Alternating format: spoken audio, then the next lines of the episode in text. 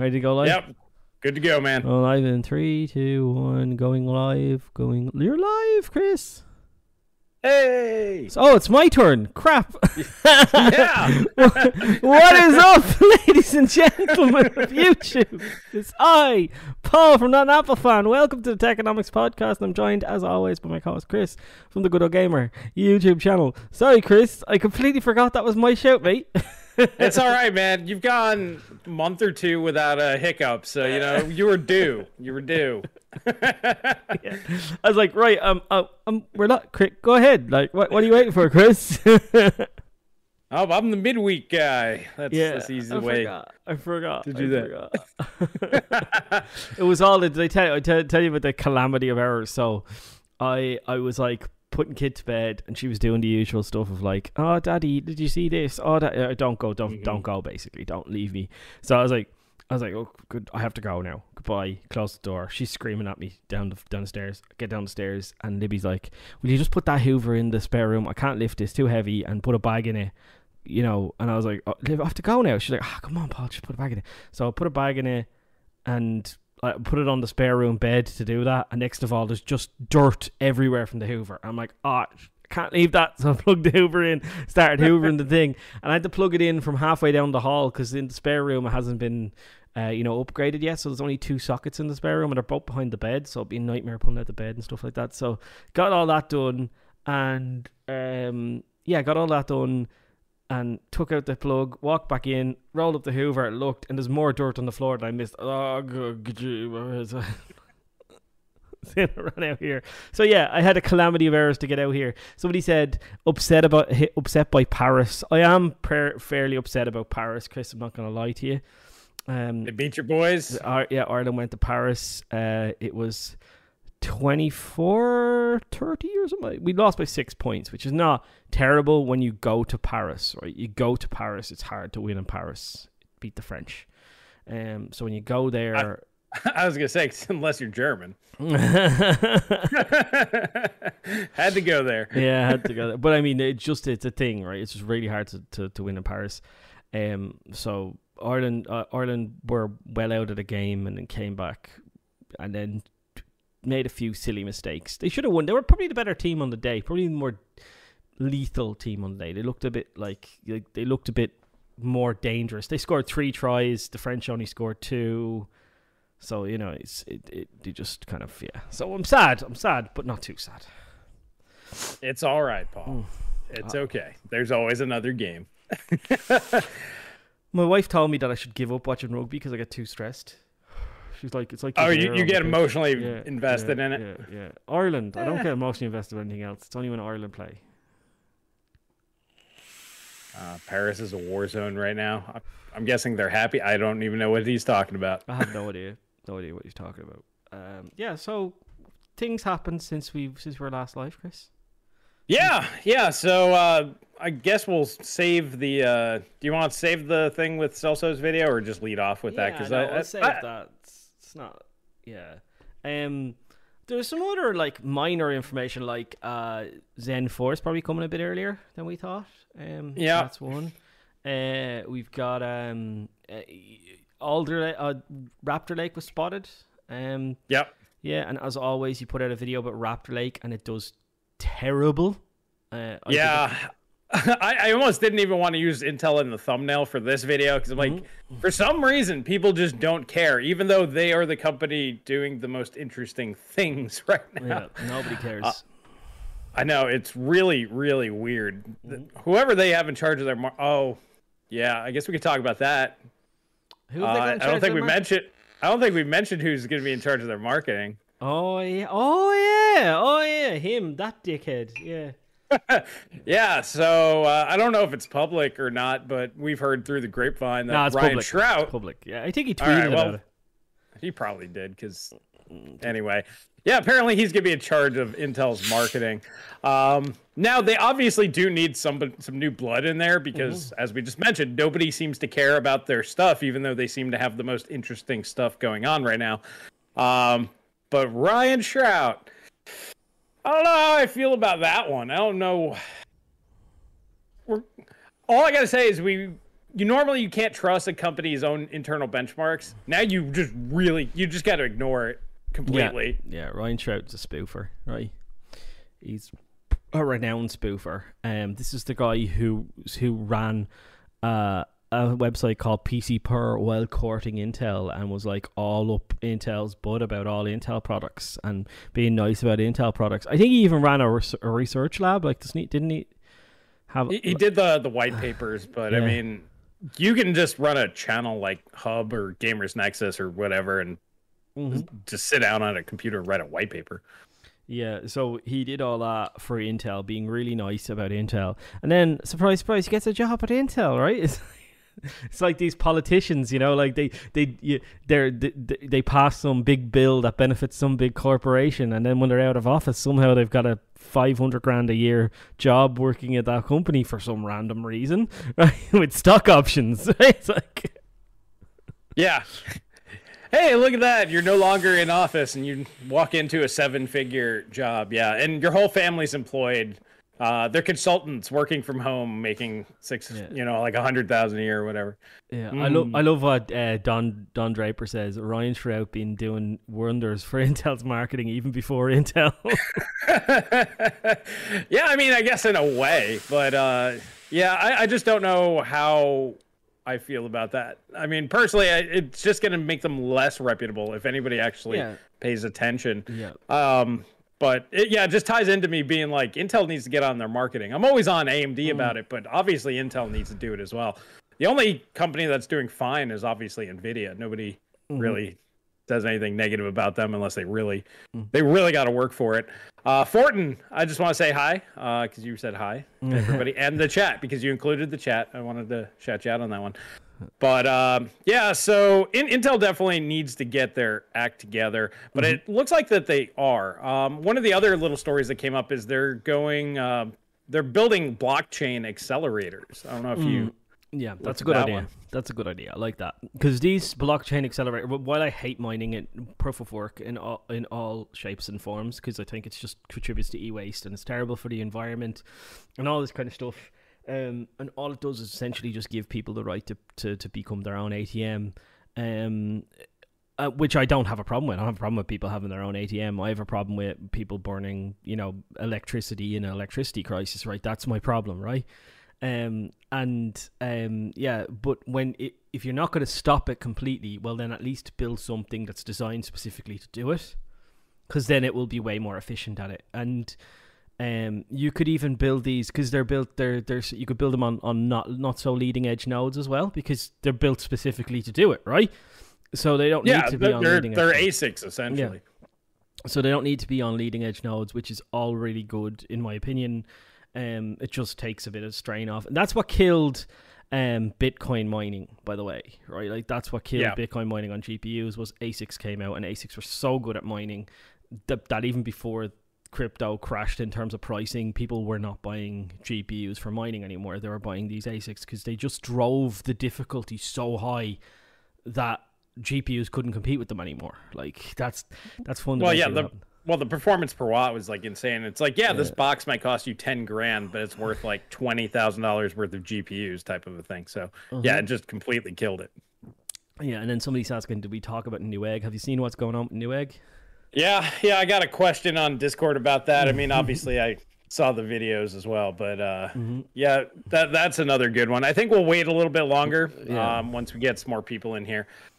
We'll jump on that because that's obviously the big topic, I think, on a lot of people's minds right now. Yeah, I think the writing is on the wall for mining, though. I think it is. I think companies are getting pissed off. Countries are getting pissed off at miners. Not so much cryptocurrency. I don't think they'll ever try and kill cryptocurrency. I just don't think they'll ever allow you to buy bread with it, right? I mean, that's all you have to do to kill it. If a country says this is not legal tender, of course you could pass it between private individuals, but if no corporation could ever say that they did business in crypto, it's just going to make it so much harder for them to deal with it, and they're just not. Yeah, so the writing's on the wall because you got Intel doing this thing, and Intel is like, right, if Intel does something, that's going to make waves, right? Intel has capacity to shake. Are they building this on their own fabs, or are they building this somewhere else? Because I hope they're building it on their own fabs. Yeah, it didn't say, but I would assume that they're probably going to build it in-house. I don't think you don't need to go to TSMC for something like this. Yeah, no, this is something they're going to probably do themselves. So this is like, you know, this is another source of wafers for mining specifically, which is fine. I don't like the CMP cards because it's just turning gamers' allocation into mining cards. Like that was never a goer. So to see this, that was one of the signs of Bitcoin mining coming to an end. Then you've got, like, you know, prices are kind of stagnant right now. You know, they were going up. I think they went down again. It's not, doesn't seem to be trying to make that rally that everybody believes it's going to be. Like the moon boys are out saying to the moon. I don't see. Yeah, it had a better rally than I thought it would. I thought it'd bounce right off of 3,000, but yeah, I think it hit like 32, maybe 3,300 on Ethereum anyway. Yeah. But yeah, it took a 5% hit. It's back under 3,000. It might be up again today. I didn't check today. But regardless, if it's going up, it's gonna go slow, and eventually it's just gonna fall off. We're at the end. It's just stalling out. But like you said, there's still the moon boys that'll push it. It's making a big, lovely head and shoulders formation right now on the chart, the 6-month chart, the 1-month chart. I'm liking that. I'm liking the side of that, like head and shoulders formations for things going to the fucking floor, right? So it's making a good one of them. Sprite, thank you for the 449. You should increase your team on Techonomics and make this podcast with Jay's 2 cents. Yeah. You know, I wouldn't mind having Jay on here. We've been talking about that for a while. You can tell that he's over it. He's just over this nonsense, and he's had some pretty solid takes here lately. Yeah, he's done. He's still making excuses for NVIDIA anyway, which is good, because I hate seeing that making blind excuses for a terrible corporation. But yeah, so I think an energy price is going up, as you said, Chris. Loads of other things. Coming to the fore for mine. It's just a difficulty going through the roof. It's just all GPU prices are going down slowly. It's all indicators of this is coming to an end. AMD graphics cards are getting real cheap. Like, not cheap, sorry, real less expensive. They're getting pretty close to MSRP. We're not too far away from that, and you know, they might go below, honestly. But yeah, no, the biggest thing that's going to go with crypto is nobody knows for sure if it's how it's going to react to inflation. It's never been like a real market, like a real thing. Like beforehand, it was just speculative stocks. It's like, yeah, it goes up because people like it today. That was the only reason. But now it moves with the market, and they're just not sure where it's going to go. Is it going to be like a hedge against inflation? Are people going to use it like gold and then put a bunch of money in if inflation goes up? Because it has been. But it hasn't indicated that, like, whenever we get bad inflation numbers and things of that nature, and when they talk about increasing interest rates on, you know, the Fed increasing interest rates, it seems to go down. So it's more in line with, like, the S&P 500. S&P goes down, crypto seems to go down, and we're expecting a pretty sharp drop-off on most of the market because I don't know if you follow any of this stuff, but the United States inflation is now the highest it's been since 1982. Like it's getting bad to where even when they fudge the numbers, it still doesn't look good. Yeah. So they're definitely going to have to try to tackle that here in the not too distant future, and that's just going to take all that easy money out. Like we've talked about a million times, when you can't borrow money at like 1 or 2% interest, people are just going to pull their money out and go, "No, I'll play later." Save now. Yeah, it's the same. Like they're seeing, I believe they're seeing rallies in the stock market. Even though they've been signaling that they're going to do all of this, you know, cutting back on the easing, right? So that's a sign to them that they probably need to go a bit harder, because if they start seeing rallies in the stock, like that's not what they want to see, right? They want to see it cool off a bit, right? It's like, I mean, the goal is they want it to be like flat. Like they don't want anything really jumping up super high. They don't want anything tanking. Like you know, the goal of the Fed, supposedly, like they have their own real goals, but we don't know what they are. But they're supposed to try to keep it as flat as possible during these rough times. And then, you know, when things get better, you know, the market will go up or down or whatever. But they're supposed to try to keep it as even as possible, but they're not going to be able to keep a handle on this, because either inflation will run away, then stocks will skyrocket, But, you know, if everything costs double and your stock is up 80%, you're still losing money. Yeah, so, exactly. Yeah, so they're going to have to raise interest rates. And like I said, that's just going to take away the cheap money. That's going to pull a lot of people out of this. That's going to kill this whole crypto boom. Because you can't just buy like 10,000 graphics cards on the cheap anymore. Did you see this Best Buy thing? That's fucking retarded, right? Like, that's ridiculous. Mm-hmm. That is like... Yeah, holy I talked about moly. It yesterday. Yeah, wowzers. Like, that's what, you have to pay 200 quid to them to get like an extended warranty or something like that, and then you're allowed to buy stuff. Is that the way it works, or am I wrong on that one? No, you get special pricing. That's the way the article phrased it, but I would guarantee that you probably get preferential treatment as well. If they're going to give you special pricing, you probably get emailed before, you know, it goes live on the website type of thing. Yeah. Yeah, it's just a way for them to gain some extra money. And my conclusion was, it's not really Best Buy's fault. They're taking advantage of the situation, same as everybody else. The real issue is that they're the only place that sells FE cards, which is a little shitty. You shouldn't be able to do that if you're like designated. But the real issue is that NVIDIA and AMD just can't make enough graphics cards, point blank and period. They're incapable of doing their job, and Best Buy is just capitalizing on that. Yeah, it's pretty bad. It's really. Yeah, like it's not a good look. And PlayStations and Xboxes as well, right? If you want them at MSRP, you have to pay this thing. I think they did it with the PlayStation, and then other stores did too.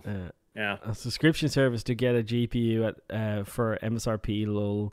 Need picks are as bad. What? Now PCs are as bad as consoles. It's not even. You pay $200 and you get because they're not getting FE cards in very often. You have to pay for the privilege to pay for something. Like, it's ridiculous. But Best Buy does have a lot of AMD cards on their site. They're not selling. Like I said, on the last podcast, they had the cheapest 6600 that I've seen yet at $429. So that's not too far away from MSRP. No. I want an FE 3080. That's the one card that I would buy if this thing, because that card is beautiful looking. Right, it's absolutely. I'm all about the aesthetics. Can't help it. Sorry, there's something wrong with my brain. Right, you'd take some people like racing stripes. Man. You'd take a card like if it had like chewing gum and matchsticks on it. You wouldn't care as long as it worked properly, right? Whereas I'd be like, it has to look a little bit good as well, right, for it to be my choice of a GPU. As long as it's not. There's an easy fix for that. You just get a case without a window, and then it really doesn't matter what's in there now, does it? But Chris. There it is, boys. There it is. It's there. It's so pretty. I know, but I mean, real easy fix though. Case without a window. Yeah. I don't like not having windows. I like the lights. See, I'm the exact opposite. No, gotta have those lights. I like the stealth builds, though. I have to say, I do like the ones where they do, even it has a window, but like, you know, it's all stealth, nothing lights up. I like them; they're really clean looking. I like the ones with just a plain white light. You know, they've just got a plain, just here's the stuff. No unicorn vomit. Yeah. Well, I have unicorn vomit on at the moment, but that's just I haven't installed any software because I'm lazy. But like. Usually I put in a solid color, like a red or a blue or a green or whatever. You know what I mean? Yeah. So we can talk about stuff now. There's people in here. There's only 46 likes, though, and there's 108 people watching. Boys, pump the stock. Hit that like button. Mining rigs for sale with 3080s everywhere. Panic is coming. Good news, guys. Yeah, I've seen a few in my local. Have you seen any mining rigs up for sale? No, I live in basically a desert. There's no tech for sale around where I live. I'm just gonna see if there's more mining. I'll type in mining. Yeah, there's mining rigs up for sale. Oh yeah, I'm sure a lot of people are figuring this out, especially now that everybody knows that. The market is not counting on crypto as a hedge against inflation because, like I said, bad inflation numbers come out. It should go up if it's a hedge, but it's going down every time. Yeah. So people are like, nope, that's not where you want to put your money. And so now's the time to get out because I think stuff's still pretty high right now. Well, here's a funny thing for me to tell you. I've just clicked on 3 mining rigs, one after the other, and every single one of them has an has AMD cards in them, no NVIDIA cards. Hmm. Really strange, right? Maybe they're keeping the NVIDIA cards and dumping the AMD ones. It's like, yeah, let's get rid of this junk first because they're going down faster in price. Yeah, there's just lots of them. There's just lots of AMD cards. It's really fucking weird, right? I didn't think that AMD was as popular for mining. Obviously, it is, because wowzers. Oh, here's one. Here's one with some GeForce cards in it for mining. It's how many? 1, 2, 3, 4, 5, 6, 7, 8, 9, 10 GPUs for mining, and it's 21,000. So if you want 12 3080s non-LHR, you have to pay this guy 21,000. Yeah, I mean, nobody intelligent will buy it, but here's the thing, not everybody's smart, so we'll see. We'll see how that goes. He's making €50 a day, he says. That's awful. That's awful. Oh no, total real world €75 a day with real dual mining. Insanely efficient rig, consumes 3,200 watts according to whatever.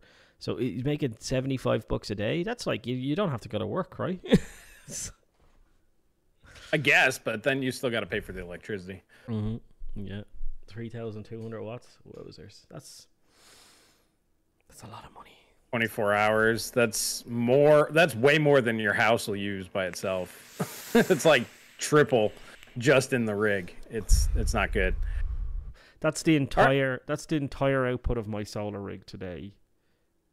It got to the highest peak, 6.5 kilowatts. Got to 3,200 watts, 3,260 or something like that was the max output it put out today. Cloudy day then, huh? No, it's quite bright. Sun doesn't get that high though, so you know the way my solar rig is like there's solar facing the road and then the solar on the side right of the house because my house is built in an L shape. You know, so the sun has to crest the apex of that L shape just to get both solar panels at the same time, and it doesn't get high enough to hit both at the same time. I'm just trying to think how much money that guy's paying in electricity on that, because somebody's like $75 a day is a lot. Yeah, but you have to subtract the power cost. For you guys out in Ireland, I'll tell you now. Times 24.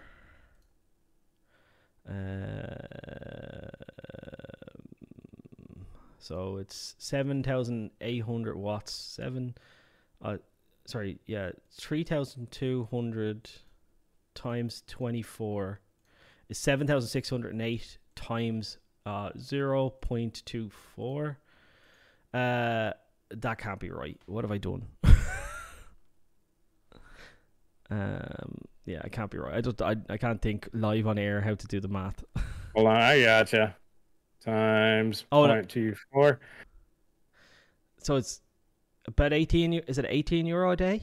18 euro. Yeah. 50 a day? Yeah. So ballpark. Yeah, just 18.50. 18.50 a day. Yeah. Yeah. So you take that off. So you're making what, $60 in profit. Yeah. And that's today. You know, that's going to go down. Yeah. Electricity prices are going to go up, and you're going to get paid less for these things. Mm-hmm. Yeah, that wouldn't be worth it for me. If I'm going to pay 20 grand, I'd need to make at least $300 or $400 a day. Yeah. Because to come back on 20 grand, you know, I need that paid off in like 6 months. Well, he's saying he's making, so let's say $60 a day times 30. He's mamaking 1,800 a month. Yeah, so it'll take you 2 years to get your ROI. 2 years to get your ROI, to ROI that at current value. Yeah, that's awful. Yeah, that's fucking, that's a scalper if ever I've seen a scalper, right? Yeah. Yeah. That's like expecting all of the cards to keep working, none of them to break, no power supply to blow up and kill all your cards, nothing to go wrong at all. Crypto mining to stay the same price it is now, difficulty not to shoot through the roof, all of these things.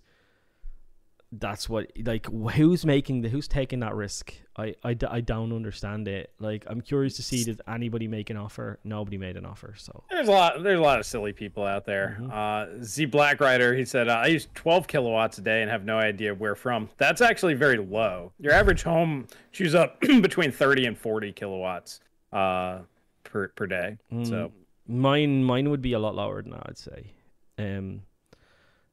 Well, you guys don't use heat or cooling, so yeah, we don't use cooling, and we heat with pellet stove. So, yeah, our only electricity is like dishwasher, washing machine, you know, boiling the kettle.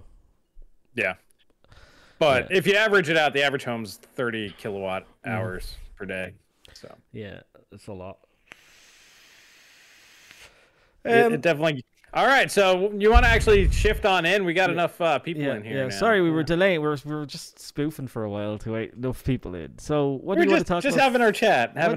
What do you want to talk about first, Chris? Let's do the Newegg thing. The boys want to talk about our thoughts on this whole Newegg screwing over Gamers Nexus thing. Yeah. Do you want to give the summation, the short version for anybody who does not know? So.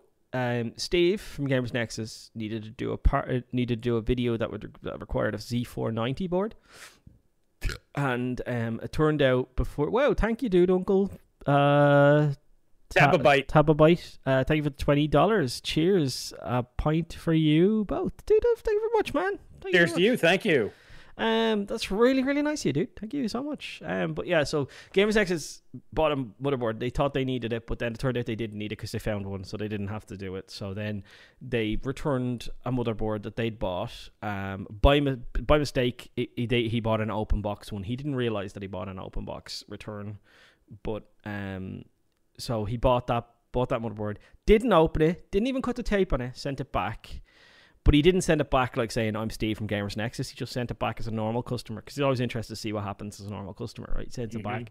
And they told him that there was thermal paste on the motherboard. Not thermal paste, thermal paste on the motherboard. And that some of the pins were bent. So they refused his RMA and kept his money, his $500 or something he paid for the motherboard, right? Which is, that's a lot of money to pay for a motherboard in the first place. But yeah, he kept all his money. And then he tweeted about it and very quickly got his money back, got his motherboard back, and then did a follow-up video where he had it and he had the whole, like, the sticker, and he followed up with Gigabyte, and they were like, yeah, they kind of knew. So they had RMA'd this because of a problem. It was a sticker on a saying they'd RMA'd it, right, to Gigabyte. Gigabyte told them that they couldn't fix it, or it'd be $100 to replace the socket. They said no, send it back to us. Then somehow it wound up on the shelves again. They sent it to Steve. Steve sent it back. It came back with the sticker saying it had been sent out to Gigabyte. They opened it, looked at it, and said, no, we can't RMA this because of, you know, it's broken, even though there's a sticker saying that it had been broken before they gave it to Steve. Like, it's a complete shit show. Yeah.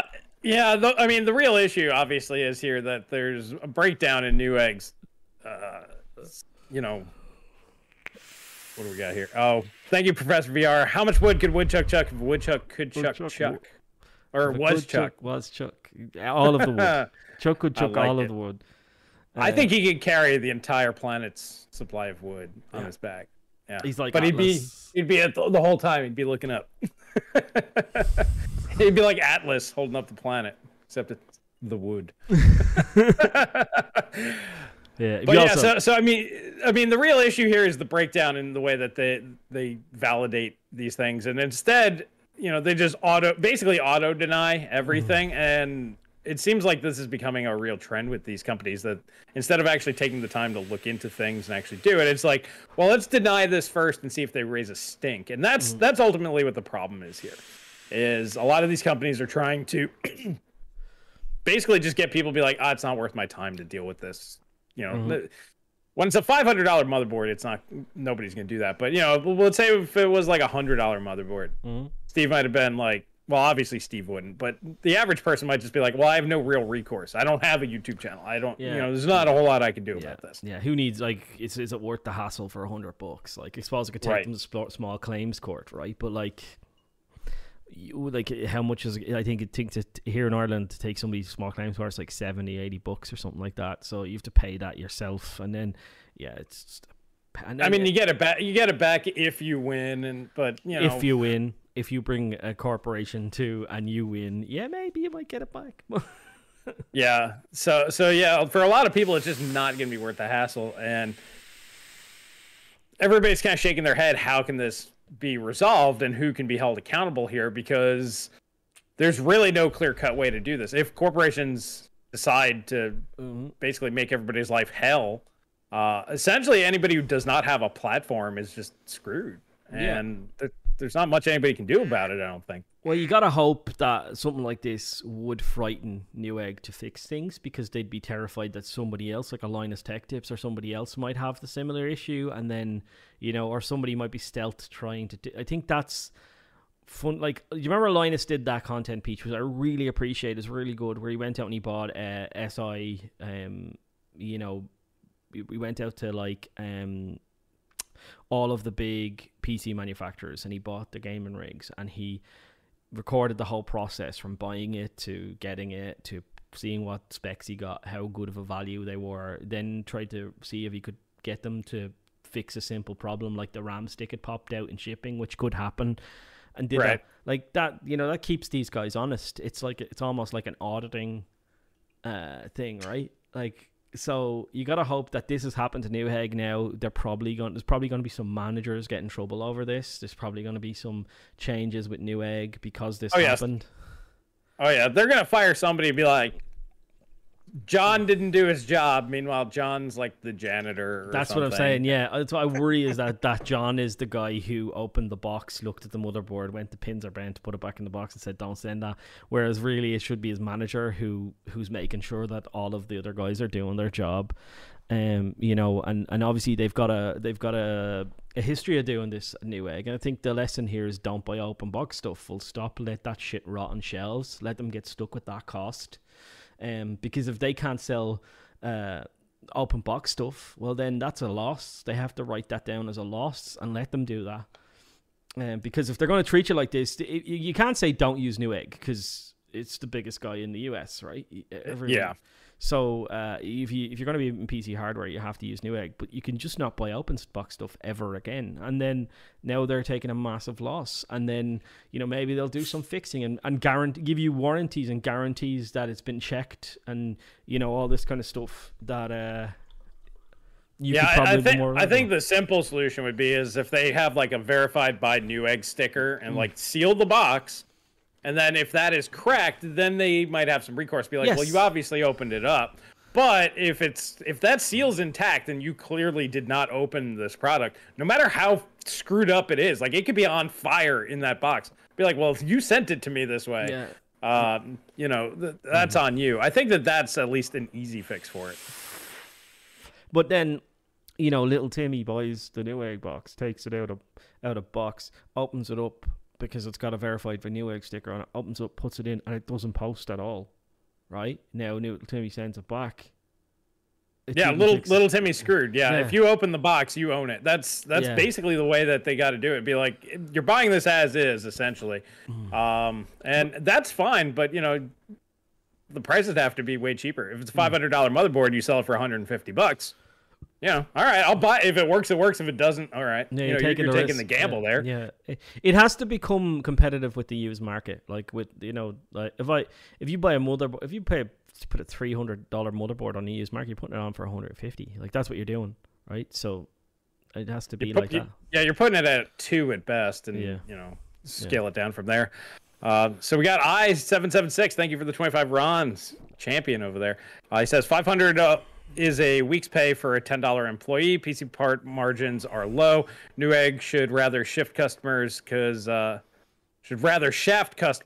they have many buyers and no competition. Well, they do have competition. They have Best Buy, which now charges you a membership fee to buy shit from them.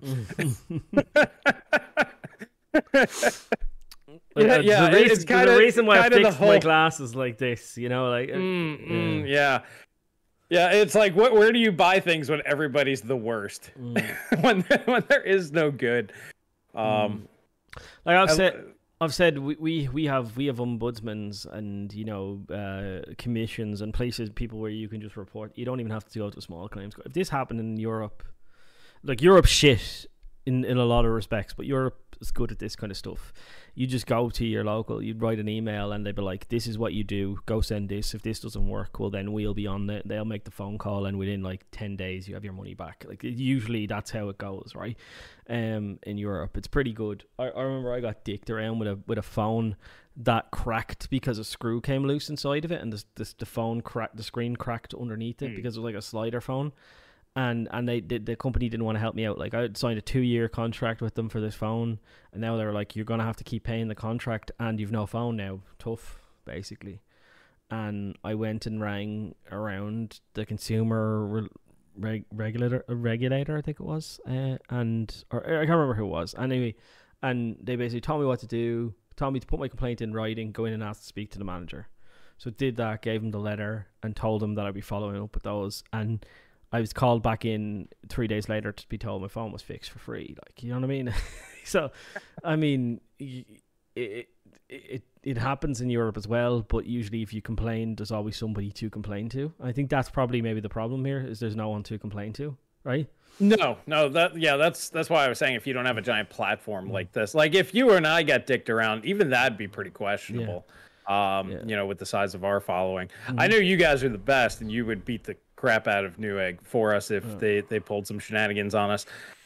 We also know some bigger people that might be able to help out as well. But see, that's us, and we've been doing this for I've been doing it, I think, 6 or 7 years now. I'm doing the average person doesn't have that kind of reach. Yeah. Like I had a problem with Scan.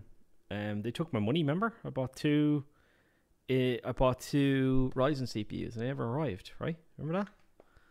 I vaguely remember this. Yeah, they took my money, said it was in stock, and then went out of stock. And they went, and I was like, they said it'll be back in 2 weeks. I was like, 2 weeks? You're keeping my money for 2 weeks? No, you're not. You're giving it back to me now. They were like, no, I can't. 2 weeks. It'll be 2 weeks.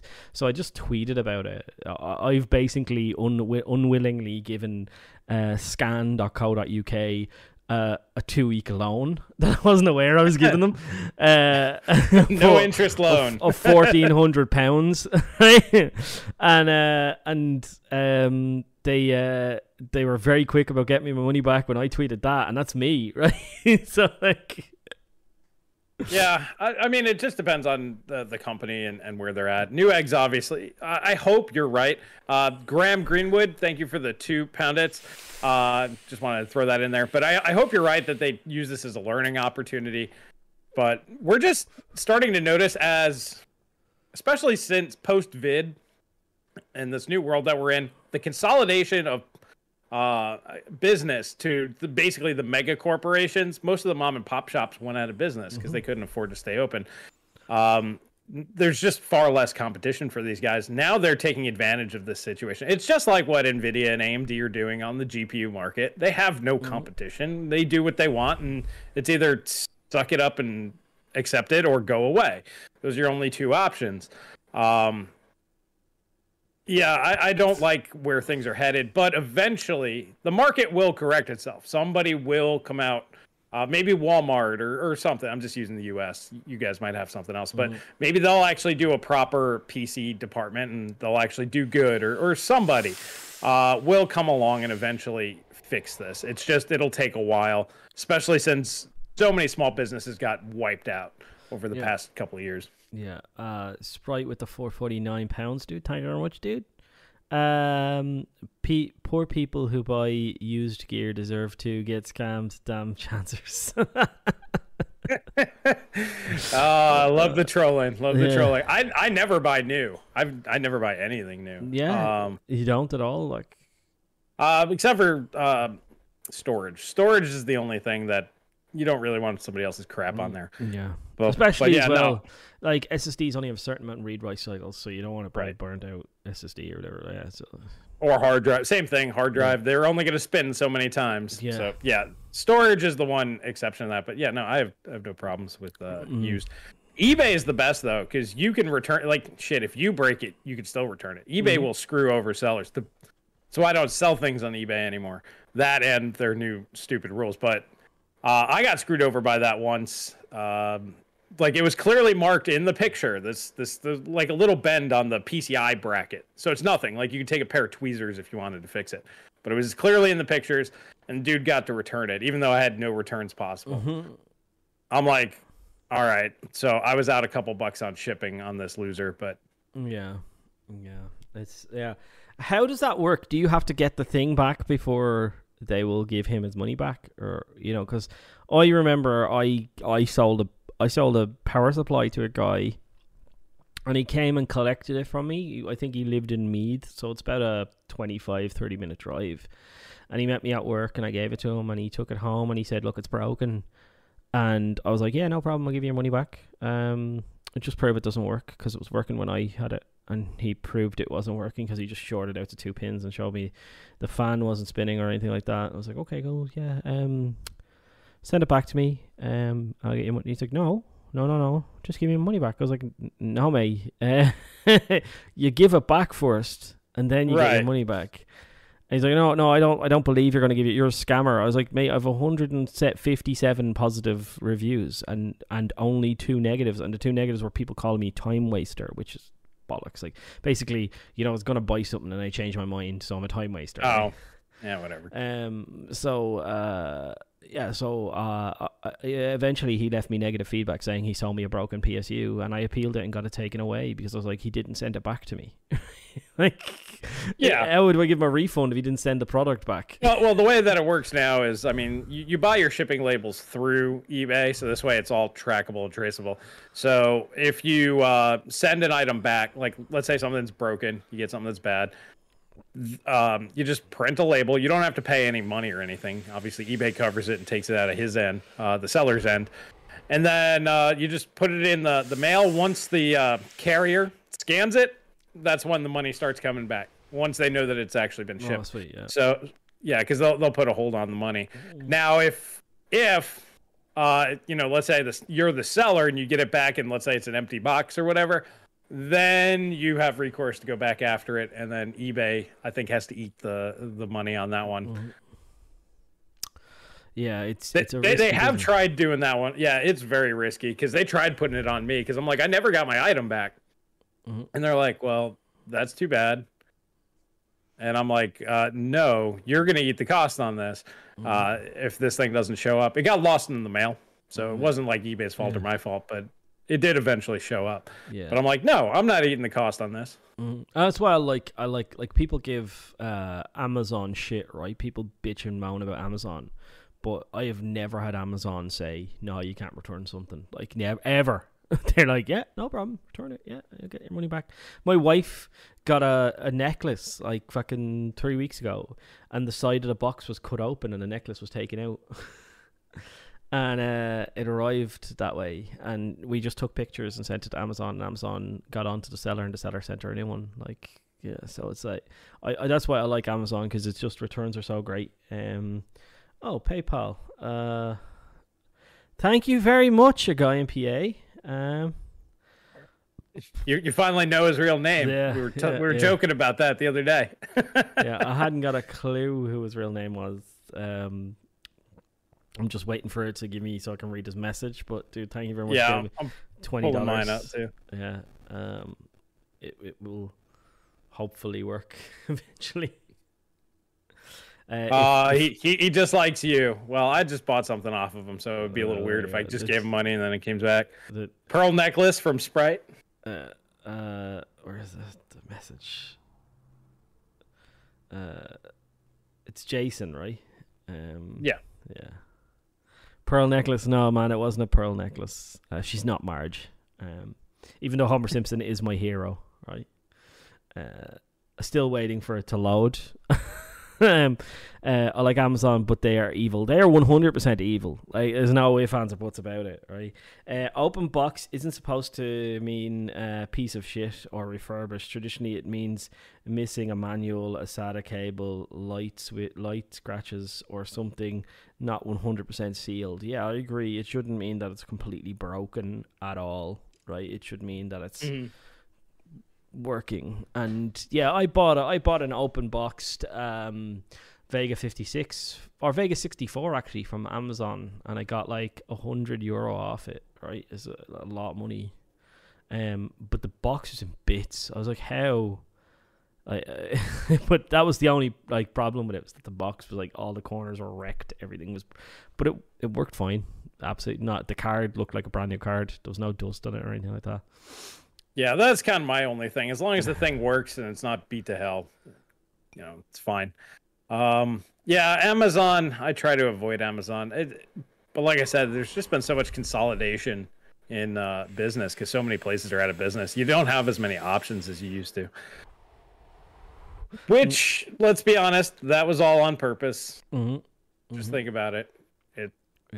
That was part of the goal there. Well, the thing is like, you know, while this is a big thing because it happened to Gamers Nexus and they're shouting about it, it's been happening to a lot of people. Like they said, they got lots of emails afterwards and they got a lot of emails beforehand as well.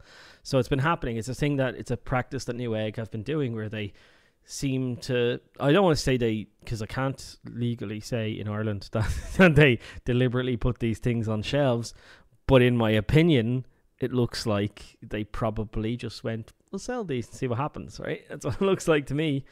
And you know, knowing full well that there's not much recourse people have, and now they've got caught with their hand in the cookie jar, and it's bad. And I would say don't buy open box from Newegg ever again, because you can't trust what they're going to get for them. Yeah, that's what I was just saying. If you're going to do it, use eBay. You can even use Newegg through eBay, and then you get all the eBay protections, so Newegg has no recourse. Yeah, yeah. So, or cause they'll use pull your the money card? From them. You use your credit card. Your credit card. Well, you can use PayPal, which uses your credit card. Yeah, you go. Sprite. Oh, you got Sprite with the 4.49. Thank you, dude. Thank you so much for the pounds, the real money, pound it, the hardcore money, big boy monies. All right, so you want to move on over to the Intel stuff that came up? Yeah. I think we kind of beat on Newegg pretty good there. Just want to say to the Chad, I had to take a call, missed some of the stream. Did you reply to my question about the 6900 XT Toxic? I don't think you super chatted that, mate, so if you asked the question, there's a chance I probably missed it because I'm talking to Chris, so I don't read the chat all the time, but if I see it again, mate, if you ask the question again, I do see it, I will try and answer that question for you. Yeah, just at us and we'll get it. Yeah, the only questions we guarantee to answer are obviously the super chats. The rest of them, you know, we'll look over. We try to get to as many as we can, but obviously we can't get to all of them. So but anyways, so Celso put out a pretty good video, and Paul had to watch it in 2 times right before this went live because he didn't get notifications that this video came out. True story. So I don't know. I know that Celso's video is probably doing crap right now because YouTube has decided not to recommend it because it's an Intel video. I bet that's the problem, right? I'm going to have a look now and go, Ryan Shrout's going to fix all of that. Just you wait and see. It's not doing terrible. It's doing really good, actually. It's 10K in 7 hours. That's really good, actually. So I don't know why I'm playing Celso's videos live on there. Yeah, I don't know. Like, it's doing better than its last. It's 6500 XT review, and I got that notification.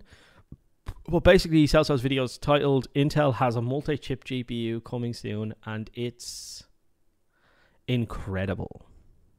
Yeah. So if you haven't seen that, make sure you go check it out. But it's very interesting. So he's fairly certain, and we've talked about it before. We're fairly certain as well that Intel's next graphics card, Battle Mage, which is supposed to be out Q1 or probably early Q2 next year, so about a year from now, that's going to be MCM as well. Yeah. And I'm fairly certain Raptor Lake is going to be MCM as well also. And we know Meteor Lake is for sure, but I think Raptor Lake will actually have a GPU chiplet. I think that's how they're going to get to the 192 EUs on it.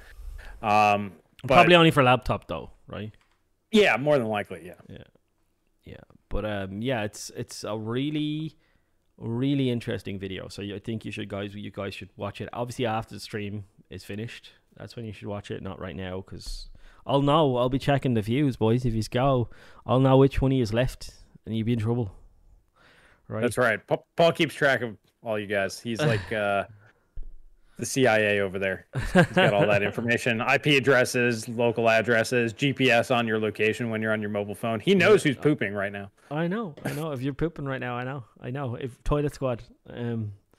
But it's really interesting because it's like what I found interesting, not the technology, because MCM GPU's got to be a thing. We've seen AMD do it. Now, we thought Intel would be the first to market with MCM, I thought. But it looks like AMD is definitely going to be the one. Well, they are the first one to market with an MCM approach GPU. They've got their MI200 accelerator, which I was the one that broke that story, by the way, boys.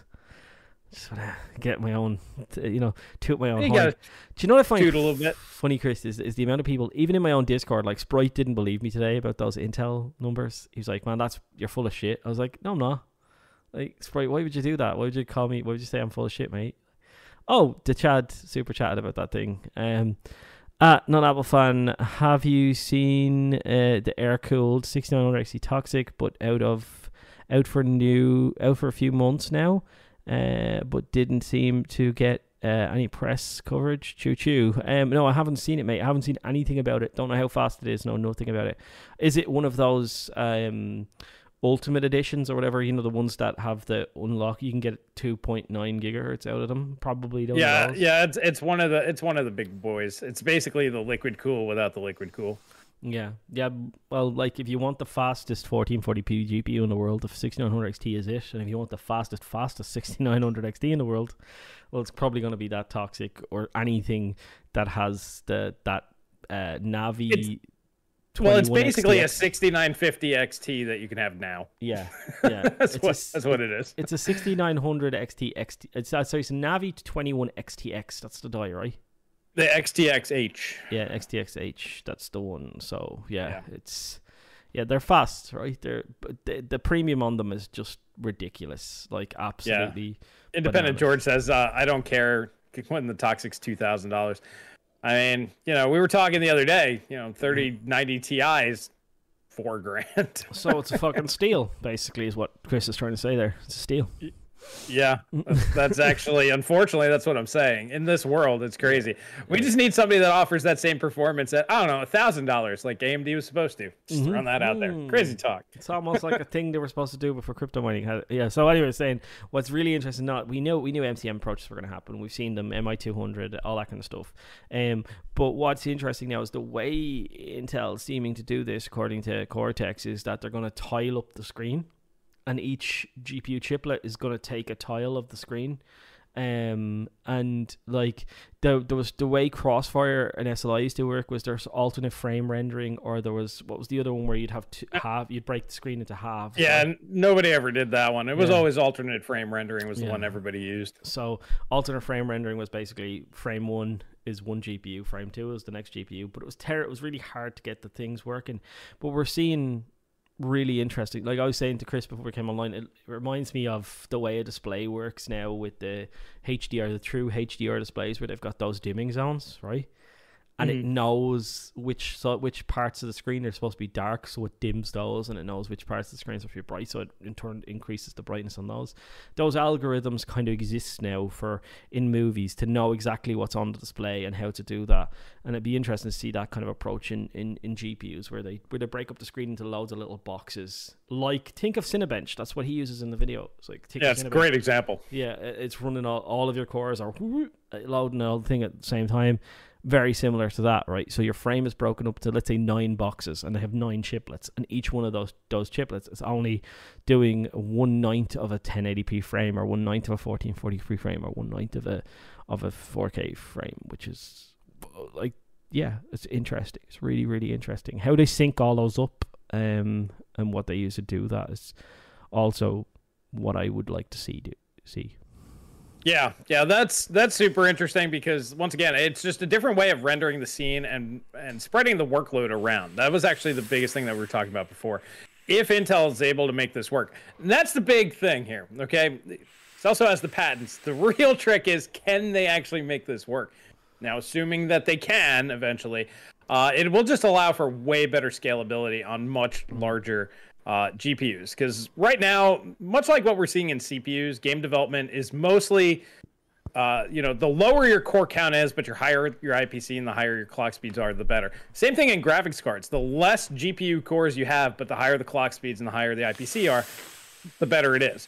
So, for example, you'd be much better off with, you know, 40 CUs at 6 GHz than 80 CUs at 3 GHz. You'll get much better performance out of the lower core count CPU. This will eliminate that, and they should perform relatively identically, which means that you can just make monstrous graphics cards to the point where they might actually be able to bring back a true SLI thing. So you might have, you know, let's say 2,000 EUs on one card and just throw in another card if you wanted it for the extra horsepower, because it might be able to scale properly if they're able to make this work. So that's super awesome. The other thing that I found super interesting is the technology they was talking about. It's not just going to be for CPU or GPU. I mean, it's going to also go to CPU, IO, basically everything. And customers wanting a very specific SoC. So let's use, I don't know, Steam Deck, for example, something very specific. Doesn't need a lot of CPU cores, but it wants more GPU. They could go to Intel and just be like, hey, we want something that's going to draw about X amount of power. And we want to pay about Y. You know, we don't want to pay a whole lot for it, but we want the graphics to be as beefy as possible and the CPU is as small as possible. They could just put the chiplets that they need on there and basically make their own custom chip. And it doesn't cost Intel any extra money because they just have the chiplets laying around. They're just changing the configuration and interconnecting them. This is something that you, me, Tom, I think Jim from Adored was talking about a long time ago when we first learned about chiplets from AMD. And we thought that this would be really excellent because then, you know, for small form factor devices, you can have your thing. If you want a chip that goes in your refrigerator, you could build something very cheap that'll go in there. And it's just going to open up a huge, wide array of things. And that's why I made the thumbnail what I did. Intel is tackling so many different markets right now. This design, the way that they're planning on doing chiplets, if it works and if it's true, will basically eliminate the need for them to do anything else. They'll just make little chiplets, make them faster, and then they can just make whatever chip that they need. CPU, GPU, combination, or otherwise. So I think that it's going to be a big deal. Yeah. And if it's coming next year, I'm going to be super interested to see this. I said still need to sync the squares. I agree. That's what I said. My concern is how do they do that? You know, I think AMD is going to do an approach where they've just got two chiplets. That's much easier of a job than doing multiple little small chiplets. But when you think about that, the cost to manufacture something with time, let's say, let's pick 100 millimeter square because it's easy. So now you got a 900, you can do an effective 900 millimeter square die.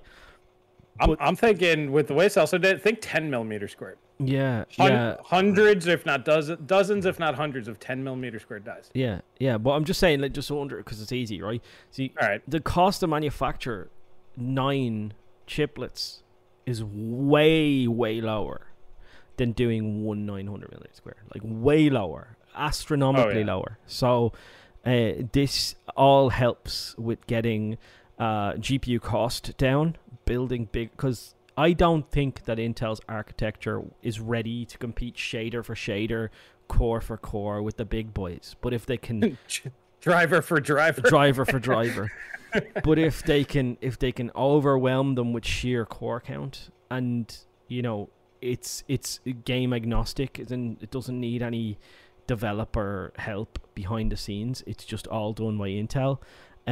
It would be a way to help them catch up, because right now, like, people are so blown away by this Intel leak that I have, right? And they're like, oh my god, it can't be true.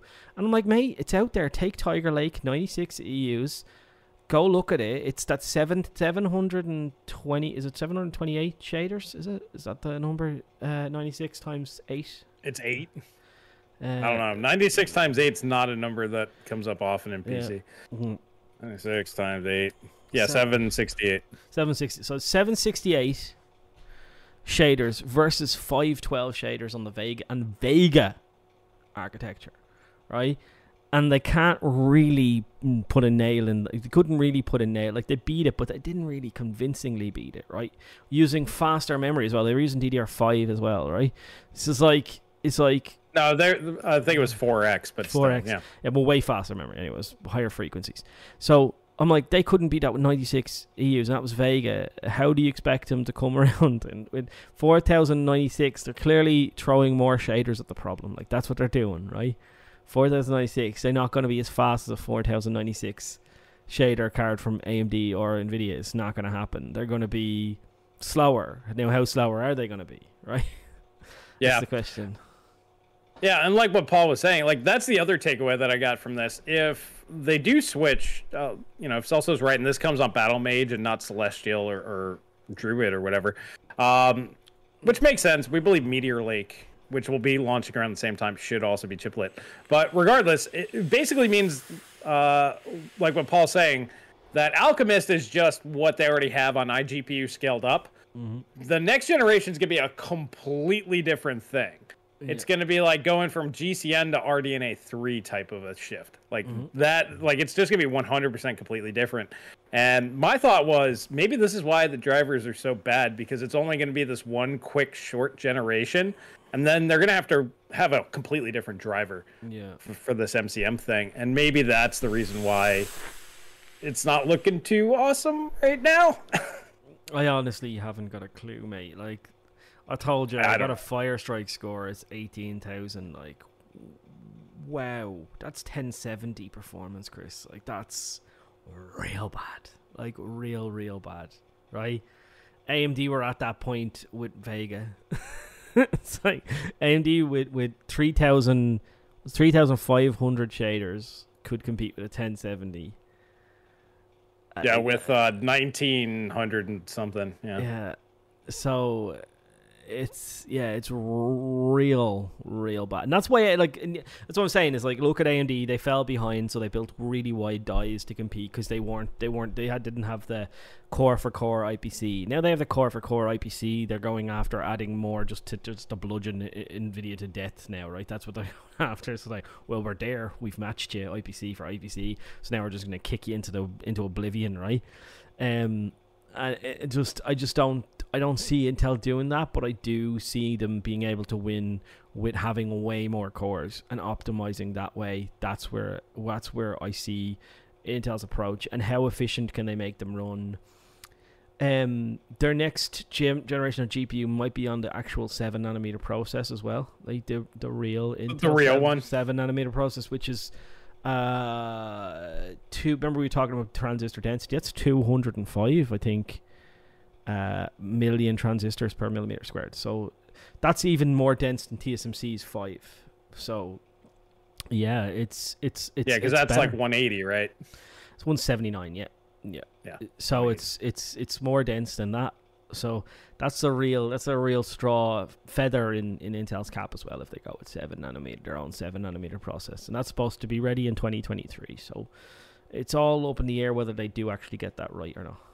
Yeah, it just seems like that they have the right technology. It's all on the execution at this point. If they can, once again, drivers, if the thing does what it's supposed to do. Next year, it could be a revolutionary year. Honestly, if I was AMD, I'd be very worried, because they're going to hit Raptor Lake, and then 6 months later, they're going to get Meteor Lake. So basically, they're going to sandwich Zen 4 between two different launches, and they're not screwing around if they can execute. And that's the whole thing. It's like they have these grand plans. We see all this cool stuff. But then, once again, like, you got a guy who's got an Alchemist GPU, and it's like, it's here. Mm-hmm. Mm-hmm. It technically displays mm-hmm. things. I just want to... New tech, maybe Paul has... This is the shit I'm getting all fucking day, right? Maybe Paul has seen a 256 or 384 EU numbers. No, mate. They're not sampling them. They don't exist in the world right now. It's 512. That's the only thing they're giving out for testing. It's the only thing that exists right now, with a cooler in a state of like, get it ready, because they're going to give you the big boy to make sure that the big boy works. Like, why would they give you a lower end die, like, to test for performance and how things, like, they're not going to do that. They're going to give you the big full fat GPU. That's what they did. And I know for a fact it's that. And then for people like, oh, you know, how do you know? I seen it with my own tool. I was on a fucking video call. It was like, oh, there. Live he saw the call. Live stream of the benchmark. Yes, a video fucking call. I have a FaceTime and I was FaceTiming him, right? That's how I seen it, right? It's not like and this guy, I've been talking to him, you know, I've told you loads of stuff. He even likes to give input into these live streams later on, like he'll go, Chris said this, maybe ask him to look into a bit of that or whatever, you know what I mean? And or, you know, such and such, you know, it's you know, there's just loads of things that this guy has told me in the past that have come true. Why would I ever doubt him, right? It's like the other guy, the different guy who told me FSR stuff, right? It's like, he told me FSR was coming, it came out. I'm going to believe him forever, right? Because it came out in the month he said it was coming out, right? It's like, yeah, when nobody else was expecting it. Yeah, exactly. And like, it's like the guy who sent me Navi 21 photos of the actual GPU and was like, this is what you can expect in terms of performance, right? I think they were expecting me to leak that, and I think it might have actually been an internal, you know, marketing thing that they wanted me to, because, you know, NVIDIA just launched their GPUs. But I'm never gonna not believe that guy again, because everything that he said came true. It's you know what I mean? I just don't understand people. Like, what do I have to do? Do I have to? Well, it's because, let's be honest, everybody has their own expectations of things, and if it's not living up to the expectations, you know, I don't believe you. Mm-hmm. Yeah, is what it is, and you know that's fine. People don't have to believe us, but you know, just give it to you like it is, and then when it happens, it happens. Now, granted, I personally think that it's drivers. There's probably some good performance still there, but anybody thinking that it's going to be much faster than like a 3060 or a 3060 Ti, it's not going to happen. It's not going to happen. Yeah. Does anybody remember the first rumors about the pricing for these cards? It was like they were going to be $250. I remember those rumors. I brushed those off so fast. I didn't. Well, you wouldn't brush them off now, though, would you? You wouldn't brush them off now. Like, you know what I mean? It depends on when they launch. I would still brush it off now. Yeah. I'd say you could, if Intel came out with an RTX 3060 level graphics card or 2060 Super level graphics card, at $400, I think they'd be okay, assuming the drivers worked in games. Okay, you might be right. I don't say it. Not might be right, mate. I'm 100% correct. There is no might about it, right? If you've seen something with your own two eyes, right? Yeah? Yeah? Let's say I'm saying aliens fucking exist and I've seen one, right?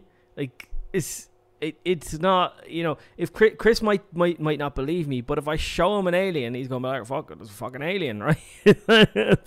I'd be like, let me cut him open. That's my first thought. Let's check those interns. It's a fucking suit. It's a fucking suit. Like, that's what they're doing to me. Like, that's what they're saying. It's a fucking suit. I'm not set. Okay, you might be right. I'm not might. It's 100%. Right. It's no might. Right. Well, it's my whole thing is the performance is still too early to tell, and realistically, it just goes to show that they're nowhere near ready to launch this thing.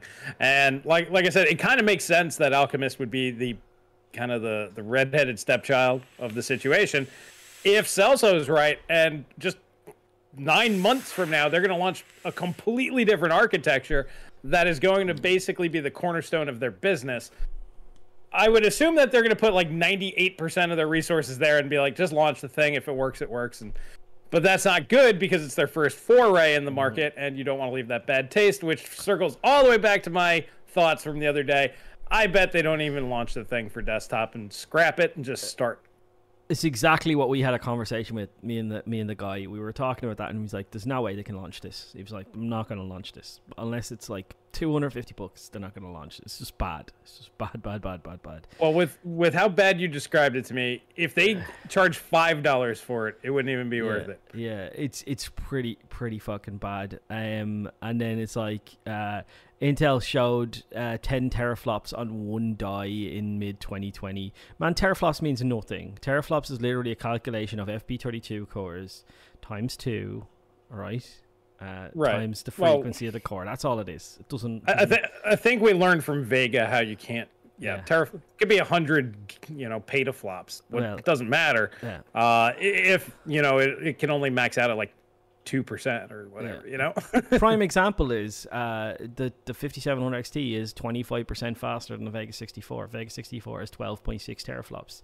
The 5700 XT has 9 or 10 teraflops, and it's 25% faster. Like, you know? Yeah, it's how you feed those cores. Like, there's so much more to it than that. Yeah, it only matters when you're using the same architecture. Like 12 teraflops of RDNA 2 versus 8 teraflops of RDNA 2, that's going to be pretty linear there. That's fine. But you can't compare one architecture to another when it comes to that.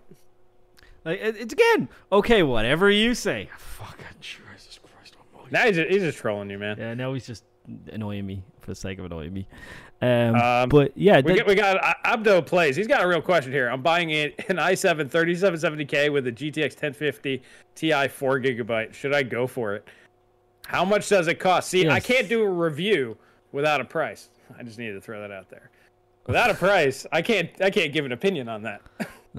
Yeah, Paul was watching a live stream of a harp. Huh? Oh, I don't know what's HAARP. I don't know what that is. RTX 4060 will probably be 3080 for $400 to kill Intel Arc lineup 30. Yeah, well, it won't kill it because it'll launch in fucking, you know, February of the year later. Like, it's, you know, it's not a, you know, true story. When the aliens abducted Paul, all they probed was his GPU collection. Well, go back to the RTX 4060. I mean, I'm gonna be honest with you guys. RTX 3080 level performance would be probably $600 next gen. It's gonna be $500 to $600. We're not gonna. I really just don't think we're gonna get that big of a drop. That one's actually, you know, price to performance is great. Basically, where we're at now is Turing pricing is still here. So, like, except for the top end stuff. So, like, 2060 Super in this world is still $400, and it's probably going to hold there, honestly. So what's about as fast as 2060 Super? Like 6600 and 3060?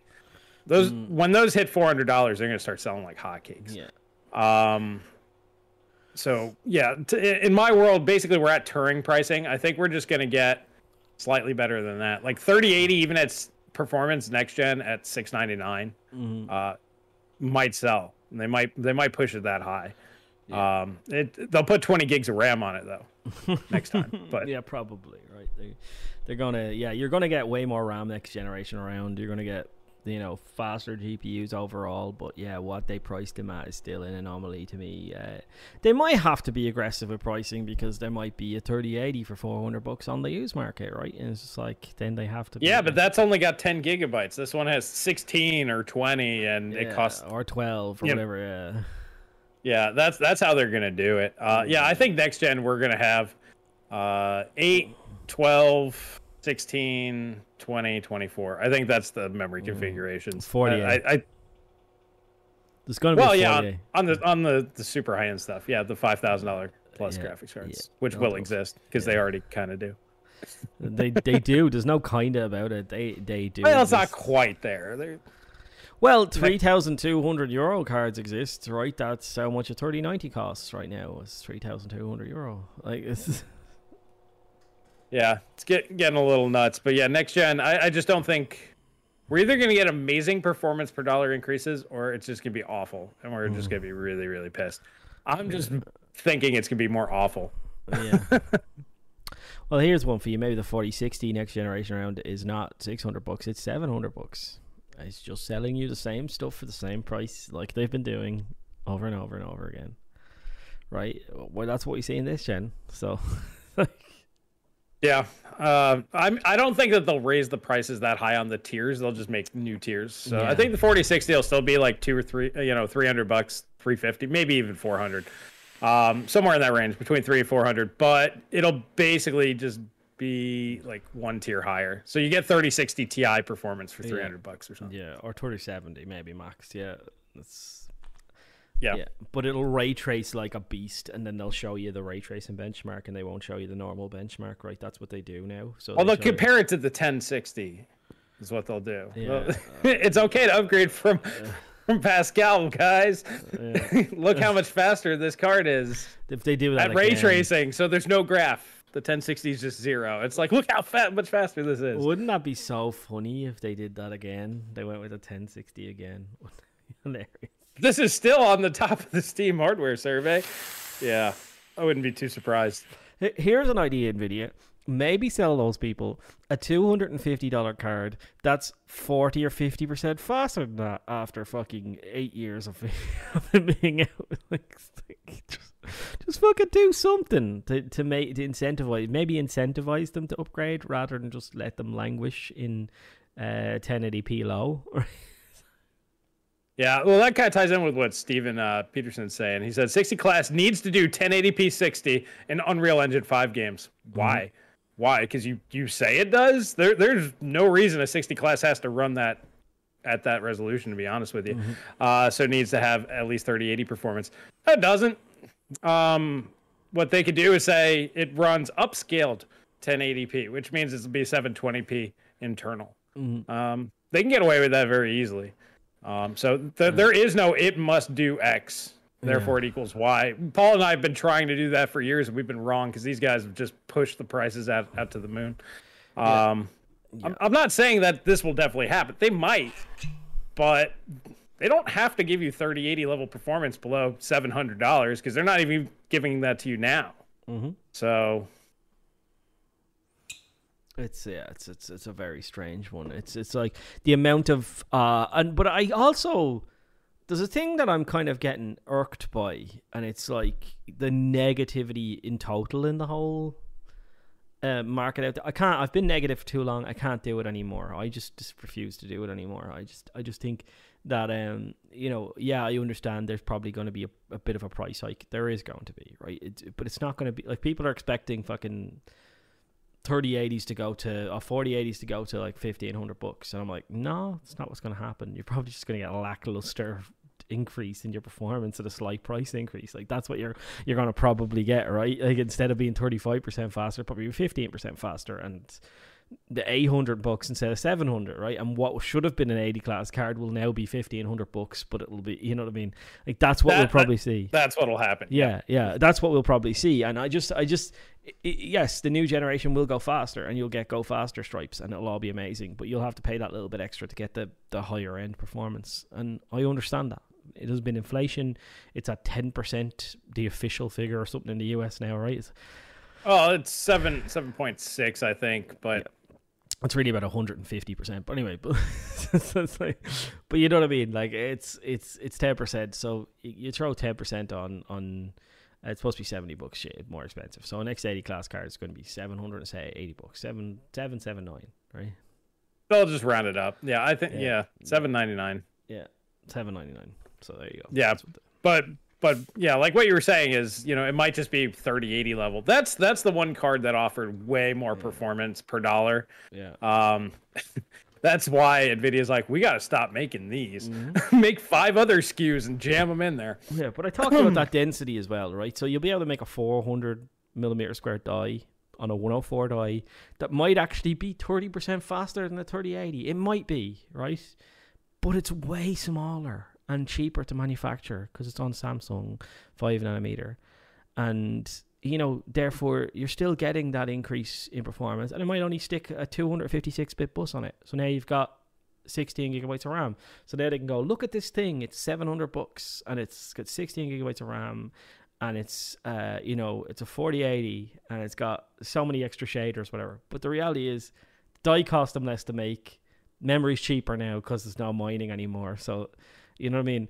And all these things. So the cost to make the card is actually maybe 10% cheaper than the 3080, and they're able to make more money on it, right? And yet they're still charging you $700 for it, right? Yeah, no, it has it right. It's like a certain chocolate brand giving you less chocolate for the same amount of money. Yeah, shrinkflation. That's basically what we got this generation. Yeah. Janos, that's what I always compare chip manufacturers. I always say Cadbury's, they give you less chocolate and they charge you the same, right? That's what they've done for time immemorial. Intel did it with their quad cores. They just made their quad core smaller and smaller and smaller and smaller and smaller. And sold them for, kept the price relatively the same. $5 more every generation, right? Yeah, it was a little bit. I mean, you could actually say that that was probably inflation. Like, it was so small, you could be like, that is inflation, you know, the 3% per year, because it was like 10, 20 bucks a year. So it really wasn't that bad. McDonald's burgers keep price, but have less meat. Yeah, I mean, that's the start. That's what everybody does. On a GPU, it's kind of the same thing. You know, they'll give you the same performance, but it'll be a smaller die.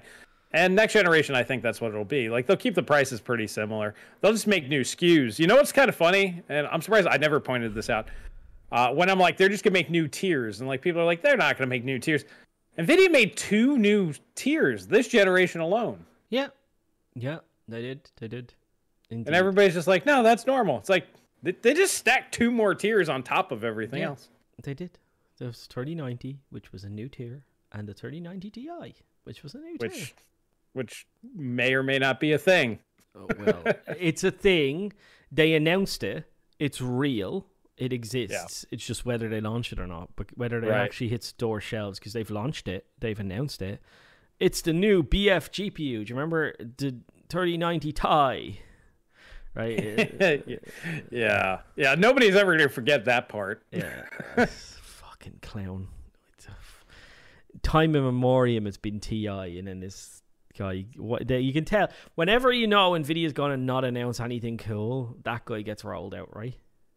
yeah Jensen will at least be in his pajamas in his kitchen, you know, with his leather jacket on and the spatulas, all the spatulas. That was, he'll get out of bed if something's important's gonna happen. I love that he took shit out of the oven. I fucking love that, right? And, or the fact he had the 3080 conspicuously behind the spatula. Like, they were there. You could see it if you knew where to look. It was there. But he takes it out. Like, that's great marketing. That's fucking great marketing. I love it. It's brilliant. Yeah. I mean, it worked, especially during, you know, the whole COVID thing and you couldn't be anywhere. Yeah, it worked well. But yeah, so when you see the other guy, I don't even know his name. That's how not important he is. Yeah, he's a vice president, is he? I don't know who he is. I don't know. I want to see him and Chuck in the steel cage. Yeah. I think that needs to be a thing. Pay-per-view that bad boy. I dare you, Mike the Ties. Spelled as in, like, Thailand. Yeah, that's good. That's a good one. Yeah, wow. So what else do we have to talk about today? I know we... I mean, that's pretty much it in terms of, like, the new stuff. Not a whole lot happened Friday and today. You know, being the weekend, not a whole lot extra comes out. Yeah. But, yeah, no, I was just interested in Celso's video there. I think Intel might be ultra dominant if they can pull it off and actually get stuff working. Because I don't think NVIDIA can catch up with that. If they have, like... micro chiplets, I guess that's probably the best way to put it. Micro chiplets instead of regular chiplets as we know them. And then they'll be able to beat the snot out of AMD too. You were actually talking about that in your video. That was the other thing I wanted to talk about, how people are now defending, we don't want core count increases. Like, that's fucking banana. No, and sorry, now I'm going to have to say it again. That clown Moore's Law is dead, constantly saying PC prices are getting more expensive. Like, where it used to be cheaper, and now they're more. Like, that fucking annoys me. That's incompetence. You got it backwards. What? They were more expensive. We're more expensive, sorry. Now they're cheap. Like, you know, they're cheaper now because we're in some sort of PC renaissance. No, we're not. No, we're not. In the PC fucking dark ages, mate. There's a 64 core for $4,000, right? That's the price of an old PC, high-end, maximum fucking everything PC. Yeah, Core 2 Extremes were $1,000. Yeah, that was the fastest CPU Intel made on the planet. Yeah. Yes. Yeah. Do anybody remember the i7? Was it 9850 or 9? No, it was a 990K. 990K, right? 990K was the X58. 1,000 bucks. I think it was £900 because that's where I was looking at, possibly 6 core. You could do almost 5 gigahertz on it, 4.6, 4.7 gigahertz on it on an overclock. Fucking incredible, right? But it was €1,000 or pounds or dollars, right? That's what it was. So you could put a whole system together with the best, like. At the time, I think it was 295X2 or something like that. You could buy that for $700. You could put loads of RAM in it. You could put loads of storage in it. You could put everything in it. And now you've got a 4,000. And that's the best each of those companies makes. Like, best. There is nothing better. You couldn't go out and buy anything better, right? So now to do that, you've put a €4,000 CPU in. You have to put a 10,000 euro GPU in, right? You have to put a motherboard in that supports 2 terabytes of memory, right? Yeah. You now you have to put 2 terabytes of DDR5 in, which is fucking stupid, right? All that stuff. So that's just hogwash made up. Like I wouldn't go by the RAM thing because there was always servers that had like stupid amounts of RAM. Yeah. But even if you said let's say 256 gig, that'd probably be. Yeah, where you'd be at on that system. Yeah, so let's just take Threadripper. The maximum it can fit, 256 gigabytes RAM. So exactly, yeah, that. Like, that's 30, 40 grand, right? for a PC. And it's just made up stuff to fit a narrative that he wants to push. Like, that's what it is, right? If you want to push a narrative, that's fine. But, don't blow smoke up my arse. You know what I mean? Don't piss down my back and tell me it's raining because it's not fucking raining. It's piss. It smells yellow. It's yellow and it smells like piss, right? Yeah. The Chad's like, it wasn't the 295X2 1400. You're talking about the GTX 295, right? GTX. Yeah. Yeah. No, the 285s were only. Sorry, I said X2. I said X2, which fucked everything up. I meant GTX 295. That's what I meant. Yeah. Yeah. Well, the 285s were $300 to $400, so they were like $500 or $600. I think they were. I know a guy who bought one. I think it was 650 euro he paid for it. Something like that. Yeah. Yeah. I know my HD 4870. I paid 500 euro for.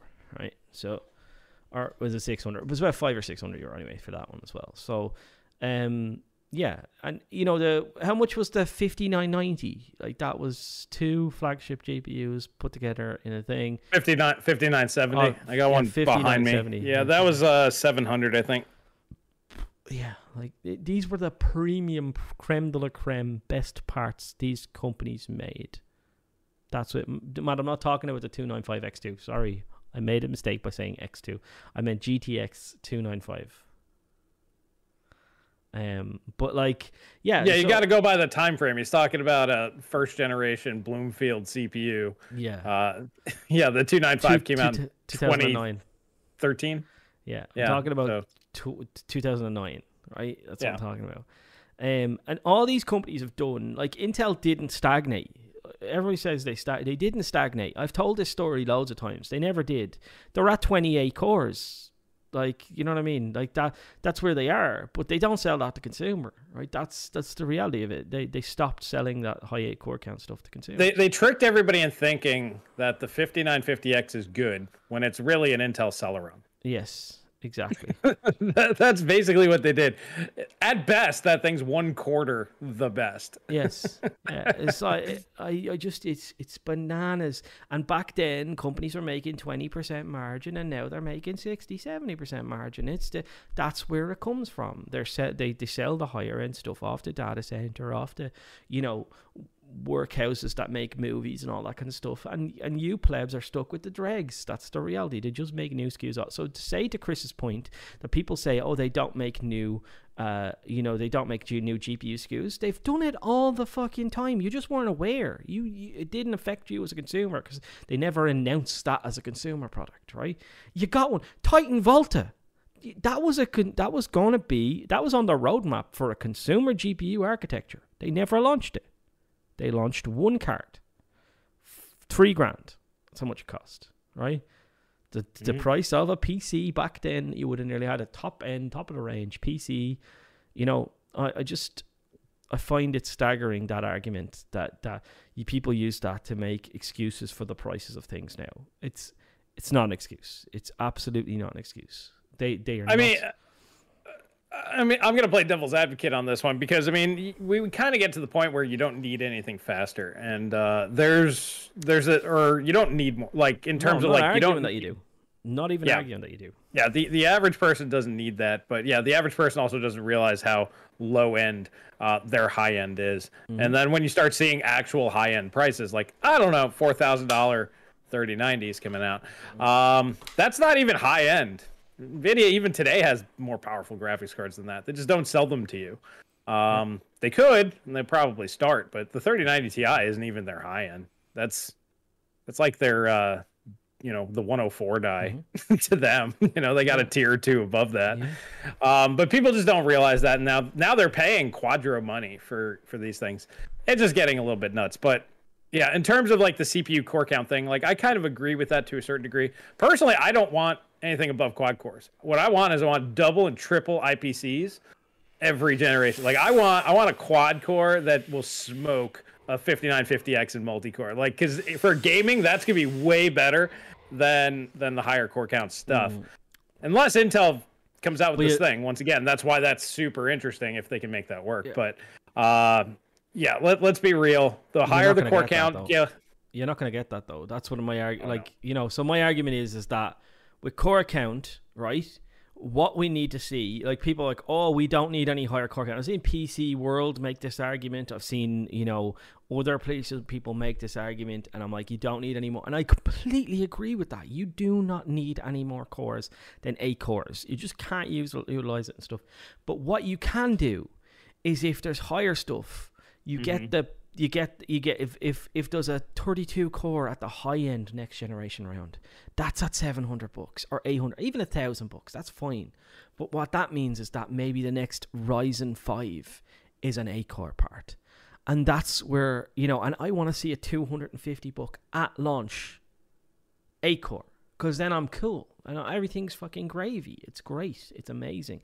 To say that when have you ever seen consumers and reviewers say we're cool with where we are? Let's not keep going faster, right? And also it's a case of if you build it, they will come. If everyone has more cores, then game developers will be forced to use more cores. Actually, probably not, because consoles are lovely. But you know what I mean. At least a console has 8 cores and 16 threads, right? At least they have that. So it's like right. We need to get there, and we're only going to get there by getting the high end up higher so that they can give you the cheaper shit. You know what I mean? And they're going with 5 nanometer, right? And they're keeping the same chiplet size. You're getting so much denser on 5 nanometer. Yeah, I mean, that's the part that I agree with. Yeah, we want to see core counts go up, so that's why we have higher core counts on the low end. Like, how I just said, we're basically getting the Celerons. Imagine if the $50 Intel Celeron for 4-core 8 threads. That'd be excellent, because just like, what was it? Rudol's Vendno? Sorry, man, that's just hard to say. The 12100F is all that 99% of people need. Most people would be just fine with that, yeah. But imagine if we can get that down to $50, so that's kind of the point. And thanks, Tex-Mac Power, for the 2 pound hits. Yo, dudes, hope all is well. Intel will destroy all. Maybe. Dude, I'm going to go for a quick wee. Sorry. I'll be back in a second before questions. Alrighty. All right. I'll chat with the chat here. You guys have been doing real good. Spent $300 on a 60 gig SSD more than a decade ago. That's vaping holograms there. Yeah, SSDs were expensive when they first came out.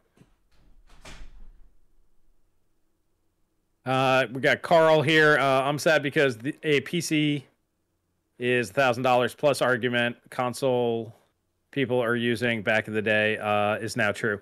Yeah, it's getting a little ridiculous. Personally, I main the Xbox Series X because it runs all the games and it runs them really well.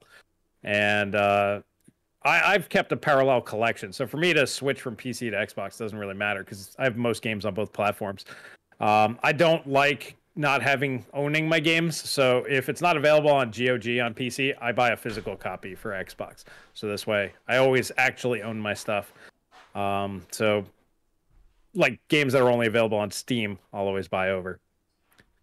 My HPC still rocks a 17-year-old Q 9560. Is that really 17 years old? That's crazy. 8 gigabytes, 1050 Ti SATA SSD, Windows 10, and it does the job just fine.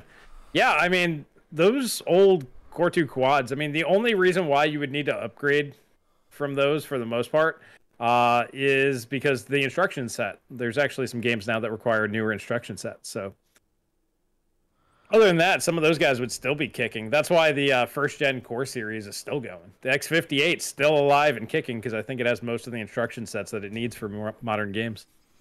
Do you want to go to questions? Yeah, let's jump on over. We'll get to the Discord questions. Discord. I got mine up. You want me to start? Yeah, go ahead. All right, so this is from a guy in PA, otherwise known as Jason. I'm just going to drill that into Paul's head there, Jason. Hey, guys, first question. Who is the guest? Well, we couldn't get a guest. We tried. Maybe Wednesday. Yeah. Whatever. And then seeing how the Newegg drama is popular, what is your worst experience with hardware RMA? I haven't had any. Mine all went perfectly smooth. Mm-hmm. Yeah, no problems at all. I thought that was the smartphone story was probably the biggest thing. Actually, there's more to that story. So it was called a Palm Pre, which was like a €600 phone at the time. Touchscreen, slide-out keyboard, all that kind of stuff. iPhone competitor, original iPhone competitor.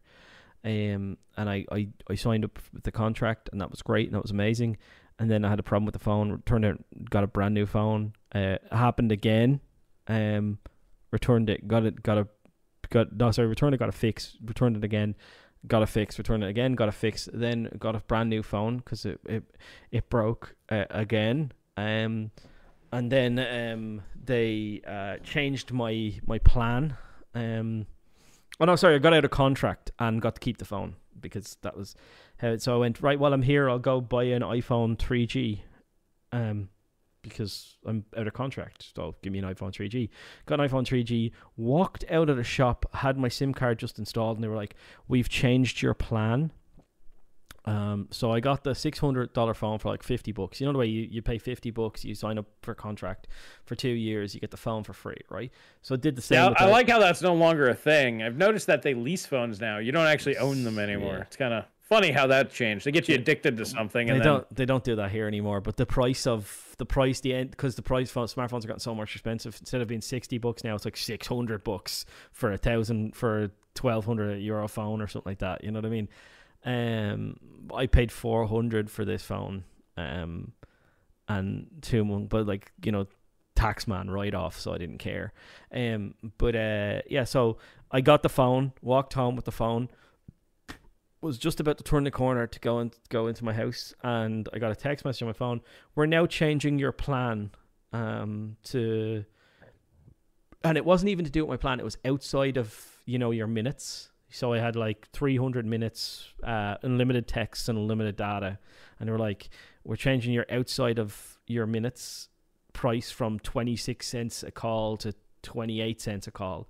And I was like, they've just broken my contract. So I rang them up. I was like, hey, I'd like to cancel my contract. And they were like, yeah, no, you can't. I was like, actually, you can, because I'd Googled the EU regulation beforehand. I can't remember what it was, under article, whatever, of the EU. If you change my contract, you've broken a contract, so that means I'm no longer in contract. And they're like, your one's like, I have to go talk to my supervisor. Went off, talked to her supervisor, comes back, goes, yeah, you're now out of contract. I just bought this phone, Chris. I'm not making this up. I was walking from Henry Street in Dublin to my house, and from the 15-minute walk to my house, I got a text message saying I'm out of contract. €600 brand new phone. I paid €69 whatever for it. And I was like, I'm out of contract. They're like, would you like to be bill pay or prepay? I was like, put me on that €20. So it wwent from paying them €60 a month to €20 a month. No nice. Contract, rolling 1 month contract. So I can go to any network I want and free iPhone, brand new iPhone. I was like, thank you very much. Banker in your favor, man. Yeah, happens. Yeah. Gotta love when that happens. Yeah. Graham, thank you for the stealth too. Appreciate it, buddy. Oh, and a Palm Pre as well. I got a Palm Pre as well at the same time. I had a Palm Pre. Nice. And they goofed that one up too. That's awesome. Yeah. Thank you for the £2, dude. Sorry, I got a question. Yeah. Yeah. No, my only thing that I got was it was like one of those eBay like back and forth. Like I shipped the thing, but the guy had the wrong address. So I got my money back, and then the post sent it back to me, and I'm like, well, get to keep the thing and got my money back. Yeah. I've had Amazon send me things I didn't order. That's always fun, right? Yeah, you gotta check your credit card on that one. Yeah. Since transistors and math are fresh on your mind, what kind of transistor count do you see on RDNA 3 multi GPU TSMC 5 nanometer process based on what speculated die size is going to be, which I am not sure of without digging around. AMD's transistor. 300? That was the last number I heard. 300 millimeter. I don't think it'll be. Yeah, maybe 300. But so let's go 300. So 300 times 179 is. Oh, I messed something up. Sorry. 179,000,000 times 300. That's 53 billion for one chiplet. So you times that by 2, you get 107. But then you have to take minus 20%. Equals 85 billion, but now you've got the IO die, because remember, you're not going to have any of the PHYs, you're not going to have any of the command processors, you're not going to have any of the ACEs. All that stuff probably be moved off die. Maybe they might put the caches on stacked cache. We don't know. We really don't know. So that's all contributing to transistor density. So let's say they've got another chiplet in there, 6 nanometer, that might have another 25 billion transistors on it or something like that, right? So you could be up around the 110 billion transistor mark. Well, I mean, if Hopper's 140 and that's monolithic, I would guarantee it'd be somewhere in that neighborhood. Mm-hmm. So it's, yeah, a lot of transistors is basically, yeah, it's gonna smoke whatever NVIDIA brings out, I think, in terms of rasterized performance anyway. I mean, unless they can get the reticle limit up. That's the thing. Like, I wouldn't be surprised if they had well over 1,000 millimeter squared die. Like, NVIDIA will give you, like, a cinder block size die. And they'll charge you $1 million for it, but they'll be like, "We're the fastest in the world. Suck it." Yeah. We call it the GTX 480. This has literally happened before. That's why I'm saying this. True story. True story. All right. So this is a quick one from a guy in PA. So I'm just doing your quick one here, buddy. I almost forgot. Hulk Hogan or Ultimate Warrior? Hulk Hogan, right? Yeah, I'm a Hulkster. Yeah. Liked Hulk. He was the most powerful man in the world in my childhood. I was like, he's the strongest, tallest, biggest man ever. He even beat up Rocky. Yeah, it really happened. It's in the historical documents. Yeah, Tech Max Power asks, "How's the weight loss going?" I weighed myself on Wednesday. I'm 20 pounds down, man. Yep, he won the thing. We'll do the. Was it the poll here in the not too distant future and get the game going? Mm-hmm. All right, I'm gonna ask a real question from Marfy. So when will Intel release the first usable driver for their ARC graphics GPUs? When do you think they're gonna get it sorted? Anybody know how aerodynamic pigs are? I have not shot one out of a cannon yet. It's on the to-do list. So, yeah, I don't know, man. I really don't know. I think that it's not like if they launch this graph, like, what are they supposed to be? March, is it March? Does a game coming out with XeSS? So you would imagine they were planning to launch the cards around the time that game comes out. That's not going to happen. Few weeks from now, probably be announced. Supposedly, it's not going to happen, as far as I'm aware. It just can't. So, can you imagine them killing the baby in the bathwater if they did release it in its current state as we know it? Maybe it's slightly better. I mean, God, it's bad. They'd have to rebrand the whole thing. Personally, I think that from everything that Paul's found out over the past few weeks here, I don't think they're going to launch Alchemist. They might launch it on mobile, where people don't really use it for gaming as much as they do like productivity, which I'm sure that's probably still okay. That'll work fine, because that's what the iGPUs are really geared towards anyway. But I think that's the only area that they're going to sell these things in. Yeah, well, I want to say, like, I first got information about this before Christmas, right? And kind of and then a little bit later than that, and I'm still asking, how's it going? Not much of an improvement, so it's not seems to be getting better. Yeah, well, it sounds like there's a few things here and there, but it's still just sounds like it's super far away. Yeah.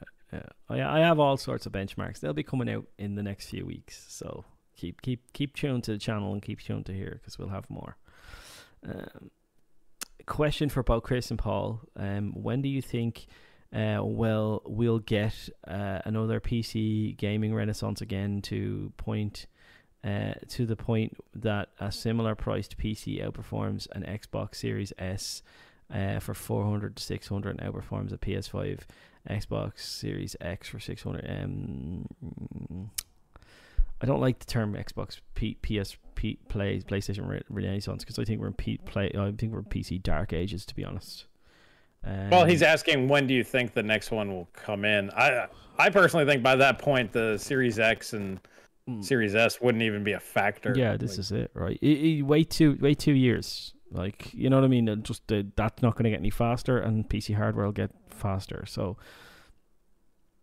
I don't know, man. Yeah, two or three. Well, here's the really scary thing. I mean, it's 2022 now. We're over 25% into or getting near the console life cycle.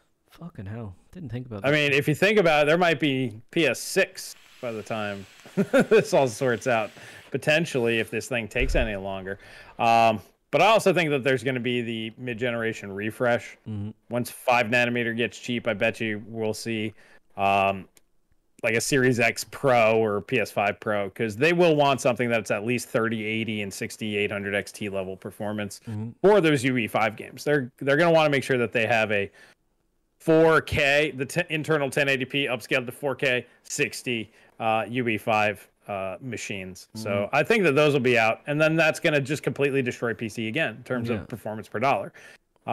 If things keep going the way that they are, and Intel does not take a commanding presence in the market, and we just continue the road that we're on, consoles will always be half the price of an equivalent PC at best. Zudis and Vendo, I agree with you what you said. The golden age of PC gaming are gone, but I just think that the narrative golden age of PC gaming, it was years and years and years ago. It's not the narrative that other people out there are trying to push. It's even before then. Like, me and Chris remember, buying a quad core Q6600. Yeah, it wasn't a top-end SKU Intel launched, but it was 4 cores, and you could make it go as fast as the top end, and you could get them for like $200, $250 or something like that. I think they were $600 at launch, but that they didn't sell for that. So, it was within 6 months. It went from $800 down to $200 in like a 6 month period. Yeah. But we just don't see things like that anymore. But even before that, it was like Pentium 4 and Athlon eras. They were the times of golden age. The Celeron 400, man. Yeah, I think it was like a $50 or $70 CPU, something like that. It could beat Intel's $1,000 CPU. Yeah, with overclocking. Yeah. When was what year was that? End up. 97, 98, something like that. Exactly. Like, those were the golden ages of PC gaming. That's when it was, right? When you got the top end silicon, it was just artificially limited down, and you could then unlock all of that performance back again and get it all back again. Like, do anybody remember AMD GPUs that had artificial cores, or AMD launching tri-cores that you could unlock to 4 cores? Like, that's golden ages of PC gaming, right? I mean, I guess when we think about that, that's just improper binning. That's the company doing a bad job and people taking advantage of it. But yeah, I mean, that stuff was super cool. Yeah, you could download a firmware update and get, your tri-core becomes a quad-core. You could update more cores. Yeah, you could also update more shader cores as well. Do you remember that? Like, fucking crazy. You could turn a Radeon 9500 into a 9700 Pro. Yeah, do you remember you could turn a 6950 into a 6970? Was it that? The Radeons, you should have been able to do that. That one wasn't that big of a deal. I just remember going from 4 pixel shaders to 8 just by downloading an update, like double. That's like going from getting a 6700 XT and flashing it into a 6900 XT. Imagine doing that. That'd be pretty excellent. Anybody remember, even like, we can go back even as far as, like, this is not going back very far, but anybody remember the 780? Like, the 780 I think it was an 800 megahertz part. I've put 1300 megahertz through those cores no problem. Like, that's an overclock, right? That is an overclock. It's like, yeah, 40, 50% overclocks, yeah. Minimum. Yeah. Minimum. Mm-hmm. Yeah, once overclocks got under 20%, I'm like, why are you wasting your time? Mm-hmm. It's like, it's not even worth it. Yeah. HD 4870X2, both of the cores, maybe that's why it doesn't work anymore. Both of the cores were 750 megahertz out of factory. They were 979 megahertz, or 975 megahertz, both cores. pretty good. Yeah. Was it the 2600K, that one was probably the last thing that I overclocked that I really enjoyed, because that was 3.4 gigaherts and you could hit 5.1. Yeah, that was a true 5-core part. Like, they really ran them really quick, really low, didn't they? Yeah, they did, yeah. Was it Sandy Bridge, Ivy Bridge, Haswell, Sky Lake? Yeah, they just underclocked the shit out of those until they realized with, what was it, KB Lake, oh yeah, these do run at 5 gigahertz. Mm-hmm. Let's just sell them at 5 gigahertz. It's like, you could have done that this whole time. But at the same time, they weren't like charging any more money. You just had to overclock it yourself. So, yeah, and yeah. So, you have any more questions? I think I'm done. Like, there's just I got a couple more. So we got Murphy over here.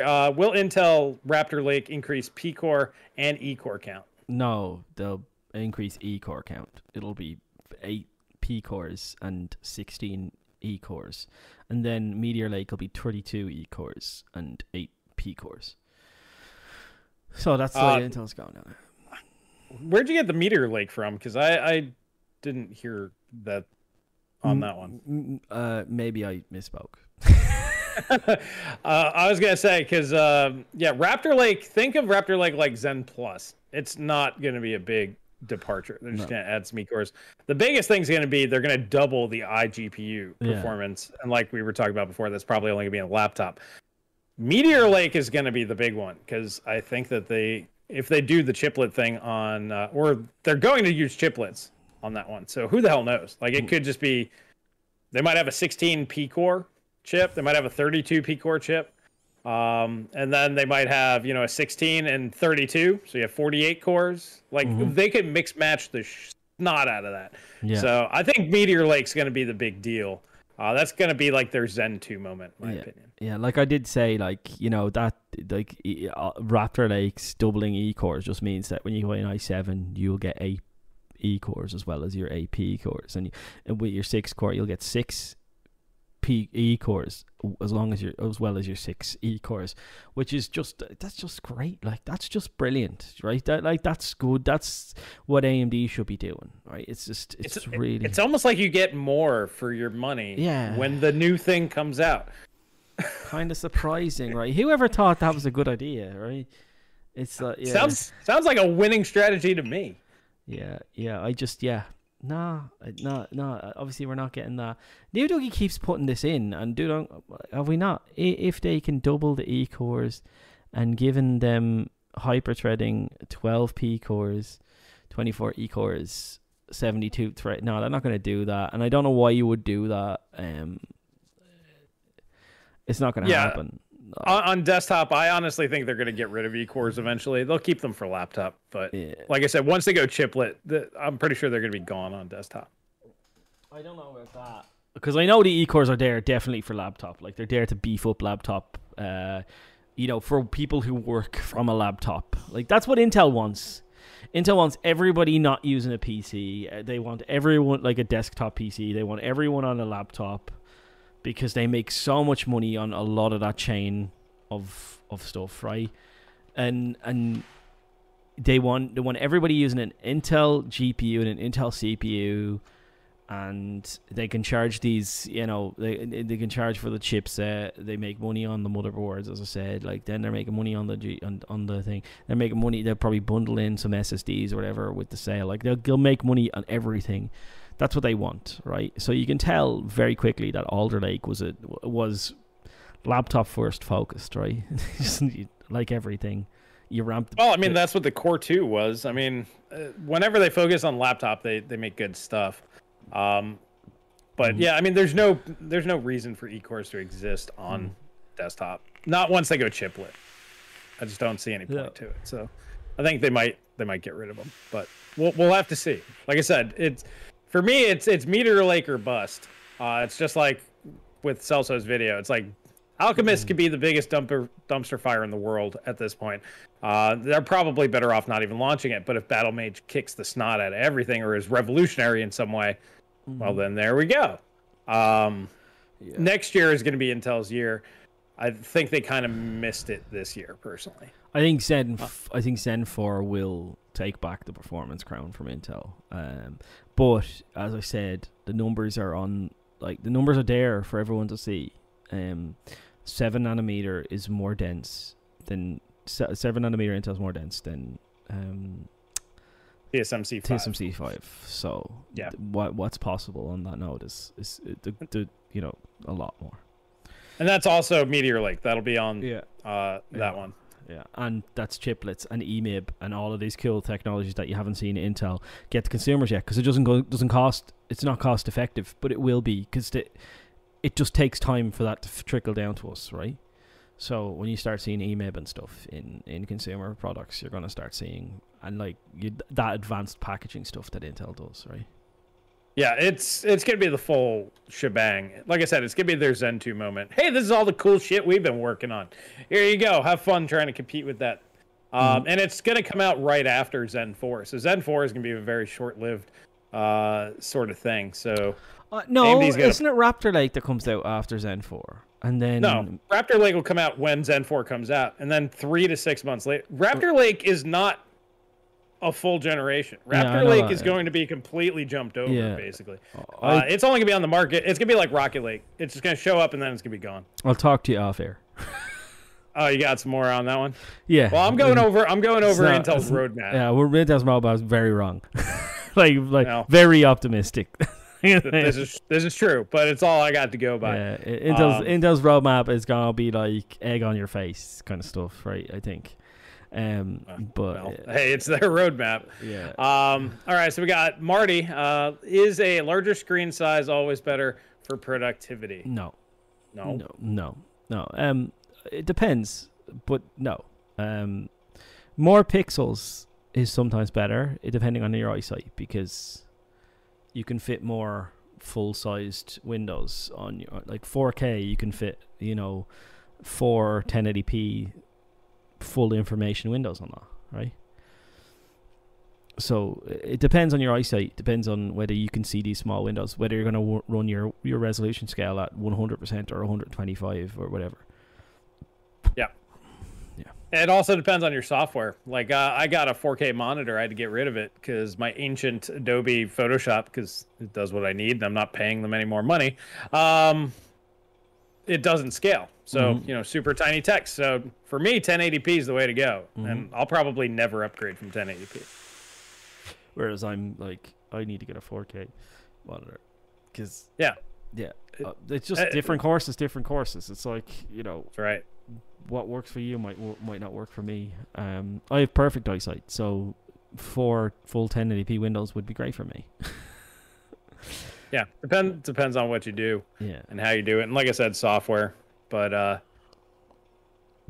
for me, I think larger screen size becomes a problem when you have to turn your head. Once you have to do this, it's you've gone way too far. Do you know what my problem is? Is I wish I'd never bought a 32-inch monitor, because now everything looks tiny, right? So all the other monitors look tiny. I wish I stayed with 27 inches because I used to think that was massive. That was a massive monitor size. And Daz has one now, and I look over at it, and it looks like a normal. It looks like a 24-inch to me, right? Because I'm looking at 32 inches. Both my monitors are. That's a 32-inch. That's a 32-inch. So both my monitors are 32 inches, but I wish, because a 1440p 27-inch looks way better than a 32-inch 1440p monitor. Just the difference in sharpness is mind blowing, and it's to say Daz's 1080p 27-inch monitor looks fairly comparable to my 32-inch 1440p monitor, because it's bigger, right? Mine's bigger, right? So, I wish I'd have stayed with the smaller screen size. Well, there you go. There's that, too. A lot of things to take into consideration there. All right, so this is the last one that I have. This is from Nathan.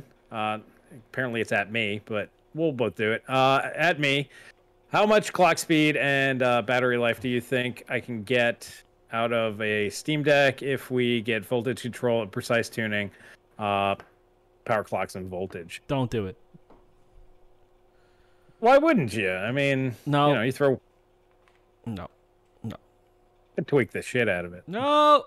No. You want it... Undervolt it, definitely. Make it run as... Well, that's what he's talking about. I think he's probably talking about maybe getting a bit of more performance out of it, overclocking it. No. Yeah. He's talking about precise tuning, meaning power clocks, voltage, to get battery life, which means if they run, let's say, the GPU at 1.5 gigahertz, ideally you might want to run it at 1.2. You want a lower performance to maximize battery. It's just, do you lower 25% performance for 50% battery? Like, that's perfect trade-off. You got to figure it out. Yeah. I would check it out, but I would assume that thing's probably tuned pretty good, though. Yeah. Peter, I don't know what KGB tag is. Oh yeah, I understand now. Actually, KGB tag. If he messed, if I comment here, will Dan Appelfans KGB tag me in Discord? I don't know exactly what he means by that. Like, maybe that the KGB be tracing him in my Discord. I don't know. Do you have like gangs in your Discord? No, I don't mug have, people. I don't virtual have mug. Yeah, virtual mug. Steal or crypto. Did you see that $3.4 billion crypto guys got caught? Did you see them? They robbed Bitfinex of loads of crypto, and they got caught. How do you get caught with crypto? I mean, you know, it's not like you got bags on your back running down the road. Well, what happened was they were moving this crypto around because all of the IDs of the crypto got kind of flagged and said nobody should trade this, so nobody did, right? Because it was all illegal crypto. But they were trying to launder it basically, and it was all going back to one wallet, and they just caught them. And they went and raided your man's house, and they caught they found all of the red-handed, like red fucking handed. They got caught, so they're going to jail for 20 years. Yeah. Him and his wife. Yeah. So don't rob crypto. Lesson of the stream. Yeah, buy an OLED. Yeah, definitely buy an OLED. Absolutely. If you're going to invest in something, OLED is the way to go. Links in the description below. Where is the IPC series, Chris? It's dead. Unfortunately, can't use a lot of the software. There's no way to do it. Newer CPUs will not run like the older versions of IDA that are necessary to run on Pentium 4s. And if you don't run the exact same version, the data is invalidated. You can just scale off where we were. I had the 9900K on there, I think. So, I mean, you can just use that as the baseline. Yeah. What beast mode this is new? What? I don't understand what he's talking about. What beast mode is new? I think he's talking about, like, are they... Like, what's a beast mode? Like, maybe he thinks it's like an actual mode that you turn on, like an auto overclock or something. Yeah. No, beast mode. It means that they're not screwing around anymore. Intel's tackling everything from crypto to chiplets to everything. Yeah. You'll have to go back and watch. They call them tiles. Intel call them tiles. They're chiplets. Sorry. When you're first in the market, you get to name things. Yeah. That's the way the world works. Exactly. 100% agree with you on that. That's why SMT is hyper-threading. Yeah. Guess what? Yeah. Not first in the market with it. You don't get to name things. Yeah, and the only reason why they didn't call it hyper-threading is because, you know, it's an Intel patent. Yeah, Intel owns it technically. Yeah.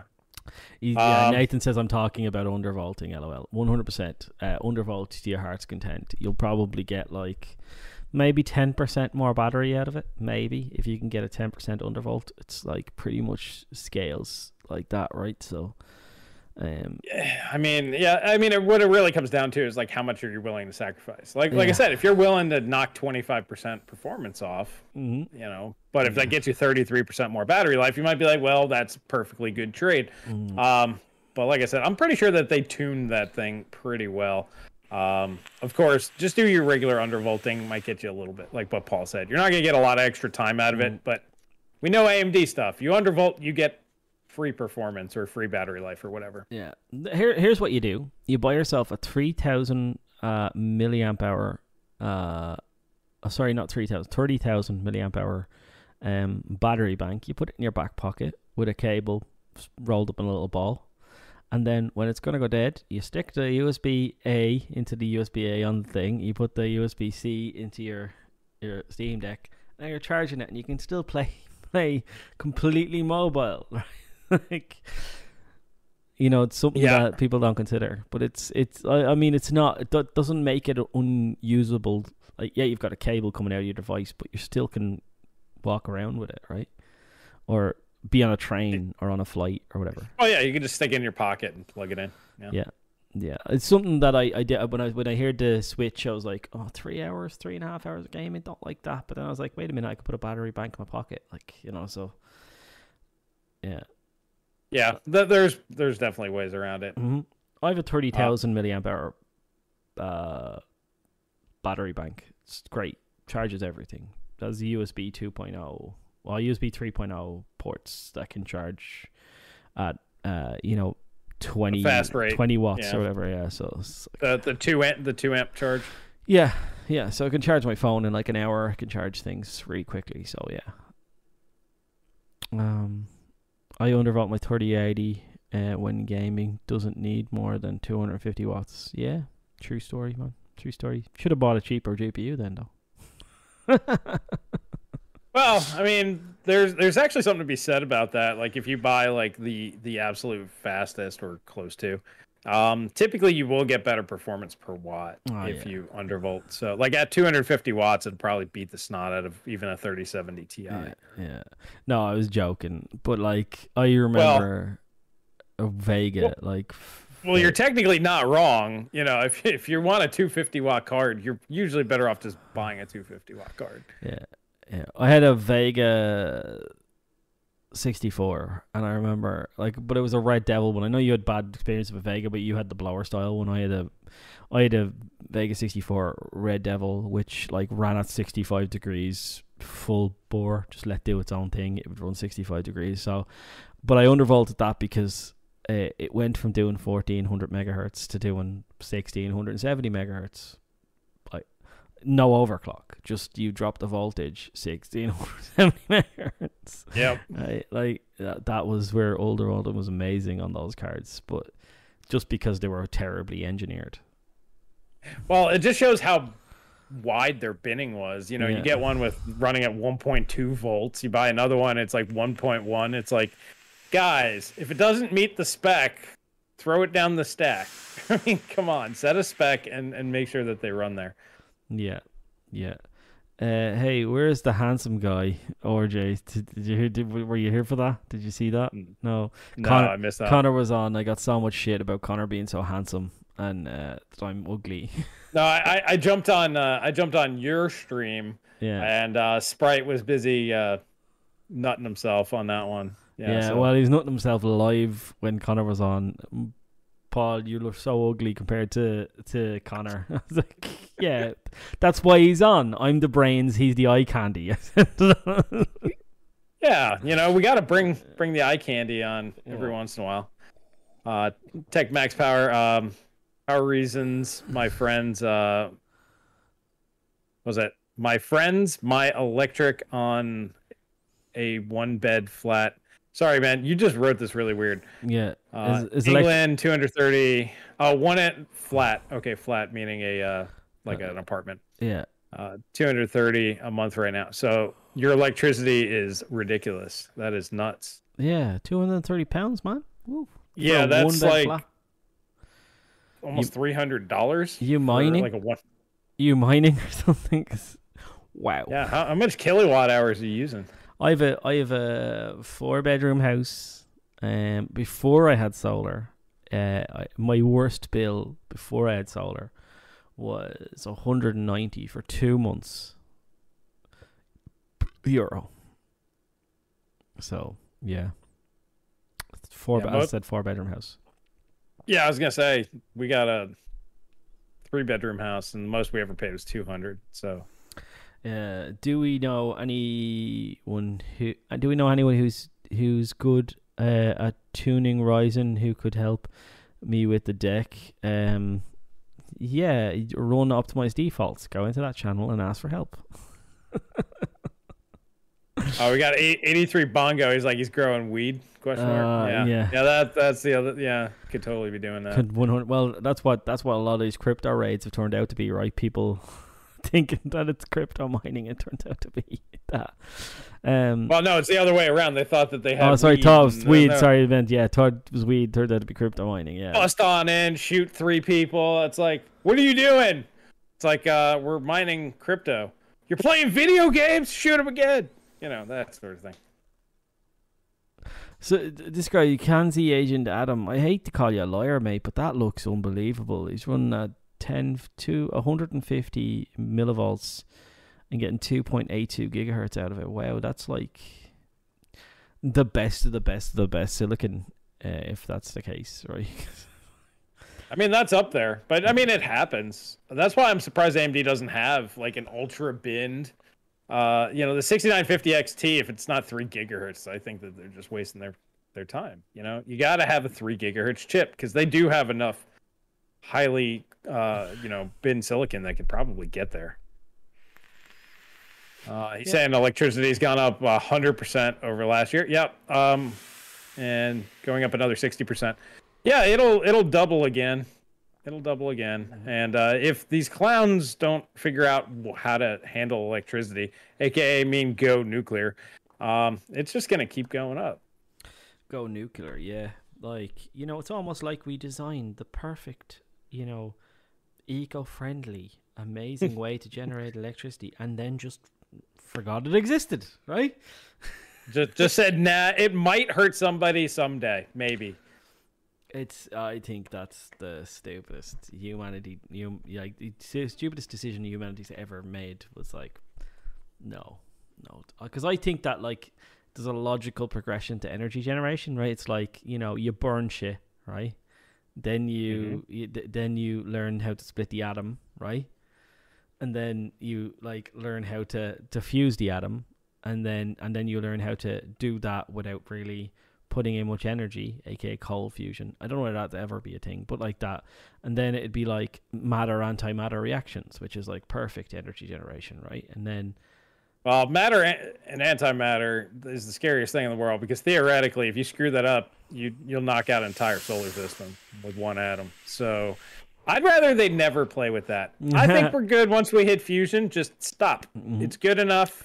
Just deal with it. And then it's like ZPMs out of Stargate. Do you remember those where you're pulling energy from a different dimension? Yes. If other dimensions are real and we can pull energy from it.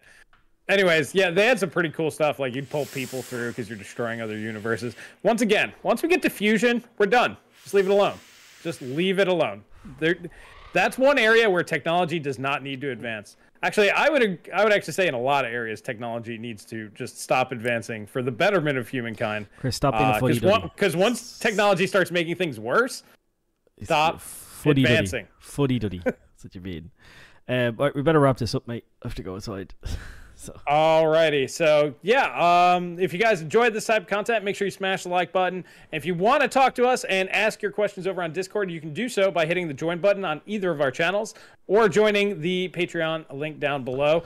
We love chatting with you guys. We got to talk to you guys in the chat a lot more today because we didn't have many news topics. Now, that's not always the case. That's why it's a great idea. If you want to help support, you can talk to us directly whenever you want over on Discord, and we really enjoy that as well. But yeah, so that's really all we have for you guys here today. We'll catch you guys in the next video. Oh wait, Preston. Never fear, Dr. Forbin is here. Who you got in SB56? What? I don't know what SB56 is. Yeah. I don't know. Vega 56, I'm aware of. SB56. I'm sorry, Preston. I'm not entirely sure what you mean there. Yeah. We'll wait for you to respond for your very last minute almost stealth too. Yeah, you're almost stealth too. You just get back to us and we'll. Why is everyone say smash the like button? Because you got to smash the shit out of it, man. You got to break it. You got to hit it so hard you break it. You need to go on other accounts and hit the like button. Yeah. That's how YouTube works, man. Like, while we're waiting on this, I need to bitch about something real quick because I get this one guy. I think it's one guy because I just equate him. But he's always like, your thumbnails or your titles are getting more and more clickbaity. That's YouTube's fault. Yeah. That is YouTube's fault, guys. I'm just letting you know. I would love to just be like, this is exactly how I feel about something and not make it clickbaity. But then nobody watches the video. Yeah. Nobody watches it at all. Super Bowl 56, Chris. Oh. I don't care. That's the thing. That's the thing. I didn't know. Ireland for the Six Nations. That's what I know. But anyway, yeah. See you all next time, boys. Go press this button to end streaming. Bye-bye.